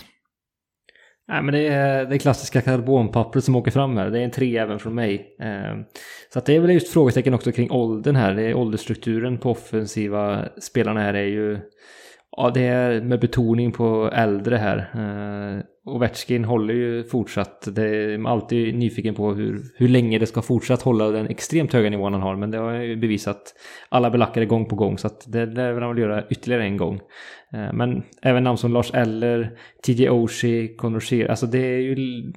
De blir också komma upp i åren liksom. Eh, så det är väl frågetecken kring leverans sett till ålder. Men en trea ändå. Ja, då har vi unisont betyg där på forwards. Eh, tränare i Washington Capitals är numera Peter Laviolette. Det här är ett namn som magkänslan säger så här, men det här är en riktigt bra tränare. Sen synade jag det lite grann och ja, visst, han är bra, men inte så mycket mer än så tycker jag eh, från senare tid. Så eh, jag trodde jag skulle sätta ett högre betyg. Vi har varit inne på det vid något tidigare tillfälle att man blev lite förvånad. Men jag landade ändå i en trea här på Laviolette. Men det finns potential där och eh, han ja, har ju ett lag som, som är Stanley Cup eller bust. För det och det är en tuff uppgift, helt klart. Så det är svårt att, att lyckas. Så ja, men en, en trea säger jag. Vad säger du, Ekan? Ja, eh, jag vet inte om det är Stanley Cup eller bust som räknas. Jo, det är klart att de, de går för nu sista pushen, men eh, säg att de skulle torska en Stanley Cup-final så skulle jag inte säga att det är bust. Eh, men jag håller med dig. Det känns som att Laviolette är ett sånt namn som man har pratat mycket om. Att han kommer in, bidrar med, med offensiv sprudlande energi och sen så ja, går han vidare liksom. Han klarar inte så länge, men ändå, han har stabila siffror och han har, han har levererat ändå stabilt. Och ja, lite, han får en stabil tre också från mig. Stabilt värre. Vad säger du David? Ja, men det är stabilt eh, även här. Eh, så han får en trea också. Eh, det var in lite på reken där att han, han kanske haft problem med liksom att hålla över tid i sina klubbar. Så att eh, det är väl ett frågetecken här om man kan motivera och, och, inte tappa omklädningsrummet då, som man kanske då har gjort i sina andra klubbar, vad vet jag, men att han inte fått resultat efter ett par års tid. Ja, på tal om det är stabilt. Jag, jag eh, har ju eh, rapparen Coolio som lite av en barndomsidol. Han gick ju bort här i, jag tror det var i veckan faktiskt. Och då såg jag vem man vände sig till i svenska medier för att, för att fråga hur man, hur man minns honom. Och mycket riktigt var det Dr. Alban som fick samtalet när, när Coolio hade gått bort. Det vet jag inte om det var värdigt, men jag kunde bara konstatera att så var fallet i alla fall. Och de har väl huserat ihop på de här I Love 90s-konserterna. Eh, men eh, ja, de kunde ha ringt mig istället. Jag känner, jag känner att jag hade kunnat axla den manteln bättre utan att jag ens kände Coolio. Litet sidospår, men Olof, hur vill du betygsätta Peter Laviolette? Ja, men han känns som en, en lugn och uh, metodisk coach. Han har ju en, en Stanley Cup-vinst med Keynes 2006 och uh, han är en rutinerad herre. Tre finaler, över 700 vinster. Så att uh, den fina rutinen gör att jag ger honom en fyra ändå. Det tycker jag han är värd. Ja, men fint. Då fick han i alla fall ett lite högre betyg där och det tycker jag faktiskt också att han, att han var värd att få någon av oss åtminstone. Eken, har du någon spelare som du vill lyfta fram här som du tänker kan överraska positivt? Ja, eh, de har ju plockat fram lite så statistik om när spelare slår igenom och för de flesta spelare är det när de har spelat ungefär 200 NHL-matcher. Men för extremt, eh, eller för lite större spelare och lite mindre spelare är det 400 matcher som gäller. Och just Anthony Manta som är lite större når snart 400 matcher. Så jag tror att han kan få en liten bump i sin karriär kommande säsong. Kul! Vad säger du David? Nej, men jag instämmer. Kanske tråkigt då, men jag vill understryka det att Mantha har ju varit skadedrabbad också eh, senaste säsongen. Jag tycker ändå att ja, det finns mer outnyttjad potential där i skottet. Eh, och även, ja, men lite, eh, han har skills liksom som inte har kommit ut än och i kombination med sin storlek så, så hoppas att han kan få vara skadefri och, och, och hitta det. Ja, två gånger Manta. Vad säger du Olof? Ja, det är ett bra val, men eh, jag har valt Connor Brown. Jag tänker att det kanske inte kommer bli jättemycket poäng, men jag tror att det är en spelare som kommer göra stor nytta för Capitals i år. Ja. Jag hade skrivit upp Anthony Manta också. Lite av en personlig favorit från Detroit-tiden som har fått uh, sina säsonger förkortade av skador helt enkelt. Men eftersom att han redan fått två omnämnanden så säger jag väl Charlie Lindgren då. Jag har ändå en hög förhoppning på att hans fina spel i AHL och även de få matcherna han har fått hoppa upp i St. Louis under förra året kan leda till att han eh, ja, lyckas eh, när han kommer få stå i Washington. För det kommer han. Jag tror inte att man siktar på att starta Darcy Kempes 60-65 matcher med tanke på hans, eh, hans skadehistorik. Utan Charlie Lindgren känns som att man har liksom eh, finger plockat in, eller vad säger man? man har handplockat. handplockat. Men de sitter ju på, på, på, fingrarna sitter ju på handen, så du är inte helt ute och cykla i alla fall. De har handplockat in eh, Charlie Lindgren här och jag tror att han faktiskt kan visa att han är en legit NHL-målvakt nu. Lite på karriärens höst. Han är inte gammal, men många målvakter visar ju vad de går för först när de börjar närma sig 30. Och det var ju alla lagen i Metropolitan och till sist ska vi givetvis tippa det här också. Tänker vi köra så här då, att Eken, du får köra din tabell nerifrån och upp, så berättar vi andra att vi har det laget i våran tabell. Eh, vid platserna 4 och 5 så får man också berätta om man tror att det blir slutspel i form av ett wildcard eller inte. Eken, du får också den stora äran att dokumentera det här så att vi kan stå till svars efter säsongen. Känner du dig redo? Absolut. Vilket då, lag har du sist? Ja, med, med tung anda jag säger det här i samma avsnitt som Olof är med, men jag har faktiskt Philadelphia Flyers sist och eh, ja, både svag forwardsida och backsida och en målvakt som man har sett lite de här unga målvakterna lik eh, John Gibson lyckas hålla bra i början men sen så slinker det igenom för de orkar inte en hel säsong och eh, så tror jag att det kommer bli även här. Ja, intressant. Eh, jag eh, har Philadelphia 7, så litet snäpp upp där men långt ifrån någon succésäsong. David, vart har du Philadelphia i din tabell? Nej men de är faktiskt sist hos mig också så att eh, vi får väl ringa Tortorello och meddela det här så, så kommer han elda på sitt lag ytterligare tändvätska. Ja, han kanske hör, man vet aldrig. Eh, Olof då? Eh, två åttonde och en sjunde plats, vart återfinns de i din tabell? Ja, jag möter upp Eken och Kvicken i källaren och gör en sån här dubbel high five. Ja, en Brandsta City-släckers high five. Ja, precis. ja, det är grymt. Jaha, Eken, vilka finns sjua i din tabell då? Ja, eh, ja, här har jag ett lag som jag ändå eh, tror på kommer att ta eh, lite utveckling. Men jag har dem fortsatt ner i botten och då är det New Jersey Devils. Jag tror inte att Lindy Ruff är rätt man att lyfta dem nästa steg för att faktiskt ta det här klivet att börja närma sig ett slutspel. Mm. Eh, Devils sjua i Ekens tabell. Vart finns de hos dig, Olof?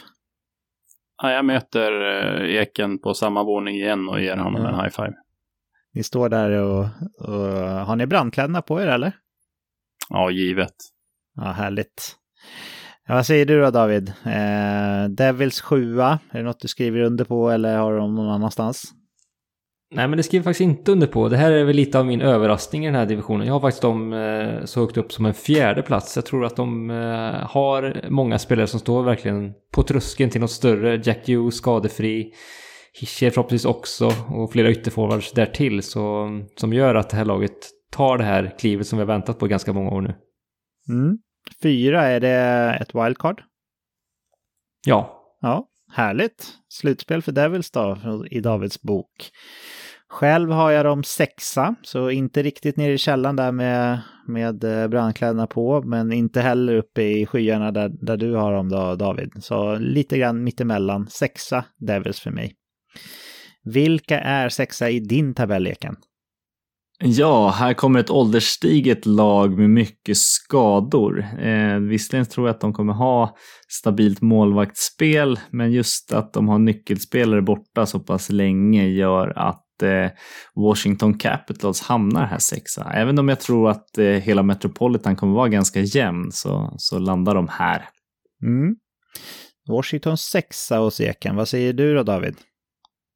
jag har dem lite högre på en femte plats, men eh, missat slutspel faktiskt. Mm. Eh, Jag har dem också som du David på femte plats och missat slutspel, så inget wildcard. Det blir första gången på ett tag som Washington inte går till slutspel om vi har rätt. Eh, Var hittar vi dem i din tabell, Olof? Nej, men på samma plats som Eken på sjunde plats där också. Jag tror precis som, ja sjätte menar jag, förlåt. Sexa har jag. På, på sjätte plats ja. Ja. ja, ni har exakt samma hittills då, på, på både 8, 7 och 6. Olof Ja, och, men och Eken. jag tror, jag tror lite grann att eh, skadorna som jag varit inne på och om det här laget kommer att vara utanför slutspelsstrecket när trade deadline eh, närmar sig så tror jag att eh, det finns ett par spelare man kan eh, sälja av här som kommer att göra att man kommer att eh, ja, kanske sjunka ytterligare. Mm. Ja, vi får se. Okej, Eken. Eh, femte plats i din tabell. Vilka återfinns där och tror du i så fall att de får ett wildcard? Ja, precis. Eh, här har vi ju en eh, Line och en Elvis Merzelikins och en Verensky som är vardera position här som kommer att eh, ha en riktigt bra säsong. Eh, Lambert, eh, Larsen lyfte de ju lite från bottenträsket eh, förra året och jag tror att de kommer fortsätta där. Så att Columbus Blue Jackets, för de som inte listade ut det, på femte platsen. Slutspel? Är de missar slutspel. Mm. Jag kan börja. Jag har dem faktiskt sist i min tabell. Jag tycker inte att de har förbättrat sig tillräckligt för att de ska kunna hävda sig. Jag valde mellan Columbus och Philadelphia sist. Eh, jag tänker att tårtan kanske kan elda lite liv i dem ändå. Och därför så blev det Columbus sist i min tabell då. Hur ser det ut hos dig Olof? Nej, men det, det är som vanligt. Det är, jag Eken följer varandra. Det är Blue Jackets och det är inget wildcard. Och David, vart har du Columbus? Sjätte plats. Så eh, ja, de, de är, eh, är vad de är så att säga. De blir väl ungefär på samma nivå som förra säsongen då, trots Goodrows intåg. Mm. Jag som var neggigt inställd här till Columbus uppenbarligen. Vilka finns fyra i din tabell, Eken? Ja, lite av besvikelsen från förra året och mycket förklarades ju att de fick starta på bortaplan och hade problem med eh, skador och sjukdomar en del och då är det New York Islanders och jag tror med deras stabila Alltså de fortsatt ha ett stabilt system och riktigt bra målvakter så tror jag att de landar på fjärdeplatsen och nyper ett slutspel med sin wildcard. Ja, härligt. Vad säger du Olof? Är ni fortfarande på exakt samma tabell? Ja, vi är exakt samma tabell fortfarande. Coolt. Och går de till slutspel? Eh, ja, Yes. David, vart hittar vi New York Islanders hos dig? Nej, men de är faktiskt på en sjunde plats först i min tabell. Jag tror det kommer bli lite ambivalent faktiskt. Att de har haft eh, Barry Trott som är en av världens bästa tränare. Eh, ska bli lite mer offensiva. Vad händer då med försvarsspelet? Jag tror det kan bli varken hackat eller malet och att eh, de fejdar ut och blir en sjunde plats helt enkelt. Ja, den här tanken slog mig också faktiskt. Eh, vi, vi, måste ju komma ihåg att Islanders var sämsta defensiva laget i ligan innan Barry Trotz kom dit. Så det finns en viss risk med att gå mot det offensiva hållet. Sen om de lyckas med det eller inte, det känns som att Bertrots eh, anda lever kvar i ett stabilt spelsystem, vare sig man vill det eller ej från lagledningen. Men jag har de fyra i min tabell också, precis som Eken och Olof har. Men jag har faktiskt inget wildcard där, utan jag tror att det bara blir tre lag som går till slutspel från Metropolitan. Då är vi på topp tre-lagen och då eh, vet vi att de går till slutspel i din tabell åtminstone, Eken. Vilka är trea? Ja, jag är lite chockad ändå. Det betyder att det är två lag från Atlantic. Det ska bli spännande. Det ser jag fram emot. Är du chockad? ja. ja. Som jag, ja, som jag förra veckan när du sa att uh, Winnipeg fick en tvåa i målvaktsbetyg då. ja, ja, precis. Ja, ja, men kul. Ja, uh, nu ska vi tillbaks. Eh, tredjeplatsen då eh, var det laget som jag tippade sist förra året i Metropolitan. Och det är Pittsburgh Penguins. Så att eh, här vänder jag kappan efter vinden och inser att eh, Mike Sullivan kan lyckas göra guld av sand och eh, Jari är riktigt bra. Fan schysst att kalla Crosby, Malkin, Letang och gänget för, för sand. Men, eh, ja, men jag tänkte, jag, jag hade ju referensen om att de hade grus innan som de lyckades göra till guldkorn med att de lyckas med de här breddspelarna. Ja, nu känns det att vi har suttit och pratat ett tag, men det är härligt det också. Eh, jag kan börja då. Jag eh, kanske får dig att tappa hakan här nu igen, Eken. Jag vet inte, men jag har faktiskt Pittsburgh etta. Det finns lite frågetecken med Carolina och New York Rangers som gjorde att jag faktiskt tycker att Pittsburgh känns som det mest stabila laget i den här divisionen. Tror inte att de kommer segla iväg på något sätt, men man går in med både Crosby och Malkin och Letang och, och hela gänget skadefria och det känns som att det var länge sedan. Så de kan få en bra start och sen bara rida vidare på det och jag tycker att man har stabila målvakter också. Så Pittsburgh är faktiskt etta i min tabell för Metropolitan här. Vart återfinns de hos dig, Eken? Nej, du har redan sagt. David? De är på tredje plats hos mig och ja, men, stabil slutspelsplats eh, den här säsongen också. Så att, eh, det är väl ett gott så, tänker jag. Ja, och vad säger du då, Olof? Ja, men jag har slagit på autopiloten här nu, så att eh, det är tredje plats för Sulans gäng för mig också. Kul, har du fortfarande du och eh, Eken exakt samma tabell från 8 till 3? Yes. Wow, coolt. Vilka har du tvåa i din tabell, Eken då? Ja, och då är det tvåan från förra året här också. Då är det New York Rangers som eh, ja, men de slog lite igenom förra säsongen och, och, alla bitar föll på plats. Och det känns som att eh, de snarare kan stå, ta, komma ett tag steg framåt än eh, bakåt här med de nyförvärven de har gjort, inte minst i Trocheck, men även ungdomskedjan känns som att de kan ta kliv. Mm. Då är vi på helspänn här Olof. Har du New York Rangers tvåa och det vill säga en identisk tabell med Eken? Ja, men det har vi och jag håller med i Ekens analys. Sen tror jag också att det finns eh, stora möjligheter för Patrick Kane att hamna i det här laget, men det är en annan historia. Wow, ja då snackar vi. Eh, David, vart är Rangers i din tabell? Nej, men de är vinnare faktiskt. Jag tror att de kommer fortsätta på det de inledde förra året. Flera spelare som som är på G uppåt i sina karriärer. Eh, där vi inte har fått se det bästa av dem. Eh, världens bästa målvakt. Det finns mycket på plats här och mycket man gillar. Så, så jag tror att de kommer vinna divisionen. Ja, och jag har New York Rangers trea i min. Om jag ska motivera det lite snabbt bara så det är fortfarande en stabil slutspelsplats, så det är inga konstigheter så.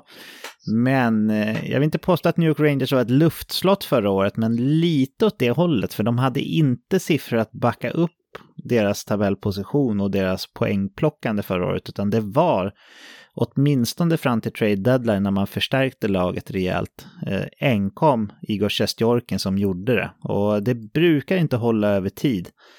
Eh, nu är ju Igor Sjestjorkin en speciell spelare, men att tro att Chris Kreider ska vara uppe på över 50 mål igen, det är... Eh, ah, det, det är så osannolikt så det finns inte. Eh, han, kommer ta, han kommer göra färre mål helt enkelt.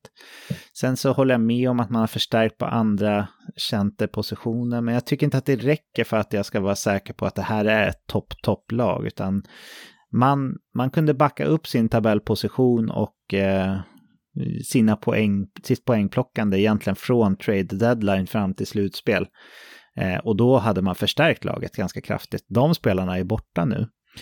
Eh, och i slutspelet sen så blev man faktiskt, det får man inte glömma, rejält utspelad av Pittsburgh tills de åkte på tunga skadesmällar. Så Chris Kreider är ingen 50-målsskytt. Eh, Igor Sjestjorkin, han kan vara bäst i världen i år igen, men jag har svårt att tro att han är lika bra som han var förra året. Så trea i min tabell.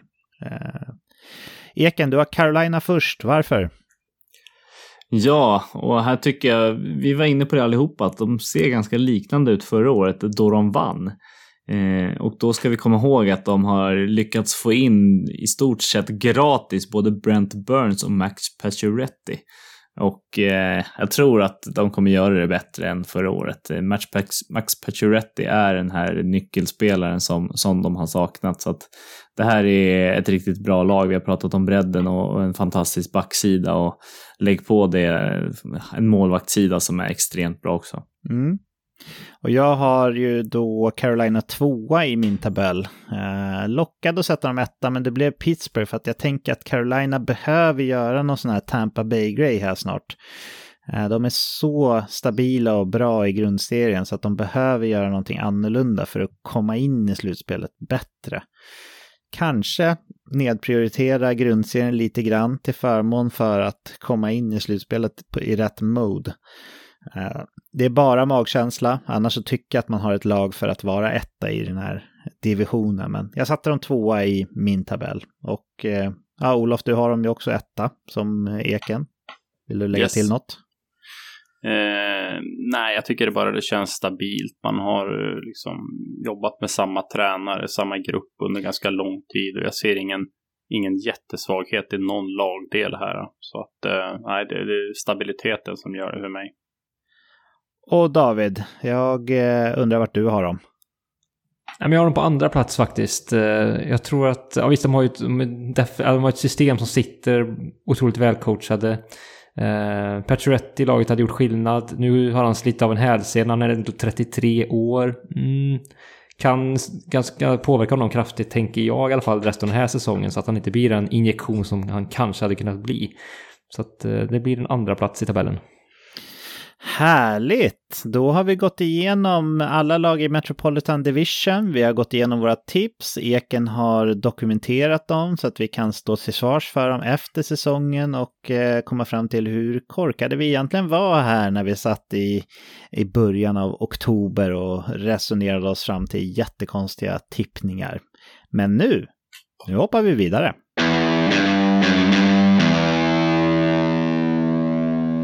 Och då är vi framme vid vägs ände gällande vår preview av Metropolitan Division. Nu har vi bara Atlantic kvar innan säsongen är fullt uppe och rullande.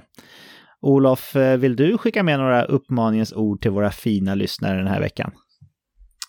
Nej, men det är som vanligt att uh, hör gärna av er om ni har synpunkter, frågor eller någonting annat. Och det gör ni enklast via våra sociala mediekanaler där vi finns på Twitter, Facebook och Instagram.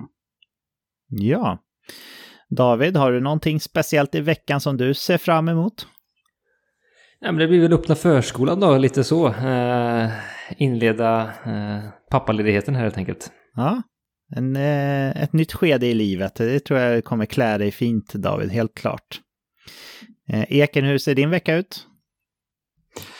Ja, det går i hockeyns tecken. Vi har eh, hockeyträningar i stort sett varje dag förutom måndag. Så att, eh, ja, och sen så kommer det såklart våran fantasy draft med veckans NHL Fantasy League på lördag där vi kommer träffa eh, ja, men, lyssnare och GMs som är med i ligan från hela Sverige. Det ska bli riktigt roligt. Ja, faktiskt från eh, Malmö till Luleå i spridning. Så det är bra, bra bredd helt klart på, eller bra längd på eh, deltagandet i, ifrån Sverige. Tack. Ja, vi har Göteborg-Stockholm också, så det är bra bredd också. Ja, fast det, inte, ja, det är sant. Det kan inte bli så mycket bredare i alla fall, helt klart. Men eh, ja, jag tackar för det killar. Det ska bli sjukt kul att ses i helgen allihopa. Eh, inte bara att vi ska träffa er lyssnare, vi kommer ju träffa varandra också. Det blir ju inte så många tillfällen med tanke på att vi är utspridda i landet, så det ser jag verkligen fram emot. Och givetvis vill jag skicka ett stort tack till alla er som lyssnar också vecka efter vecka. Ska jag tro statistiken som tillhandahålls så har vi väldigt trogna lyssnare och det faktumet är man ju ödmjuk inför. Ha en underbar vecka nu allihop och njut av NHL-premiär så hörs vi igen om ytterligare en vecka. Men i och med det killar så finns det faktiskt bara en enda sak kvar för oss att säga den här veckan. Nämligen Hej då! Hej då!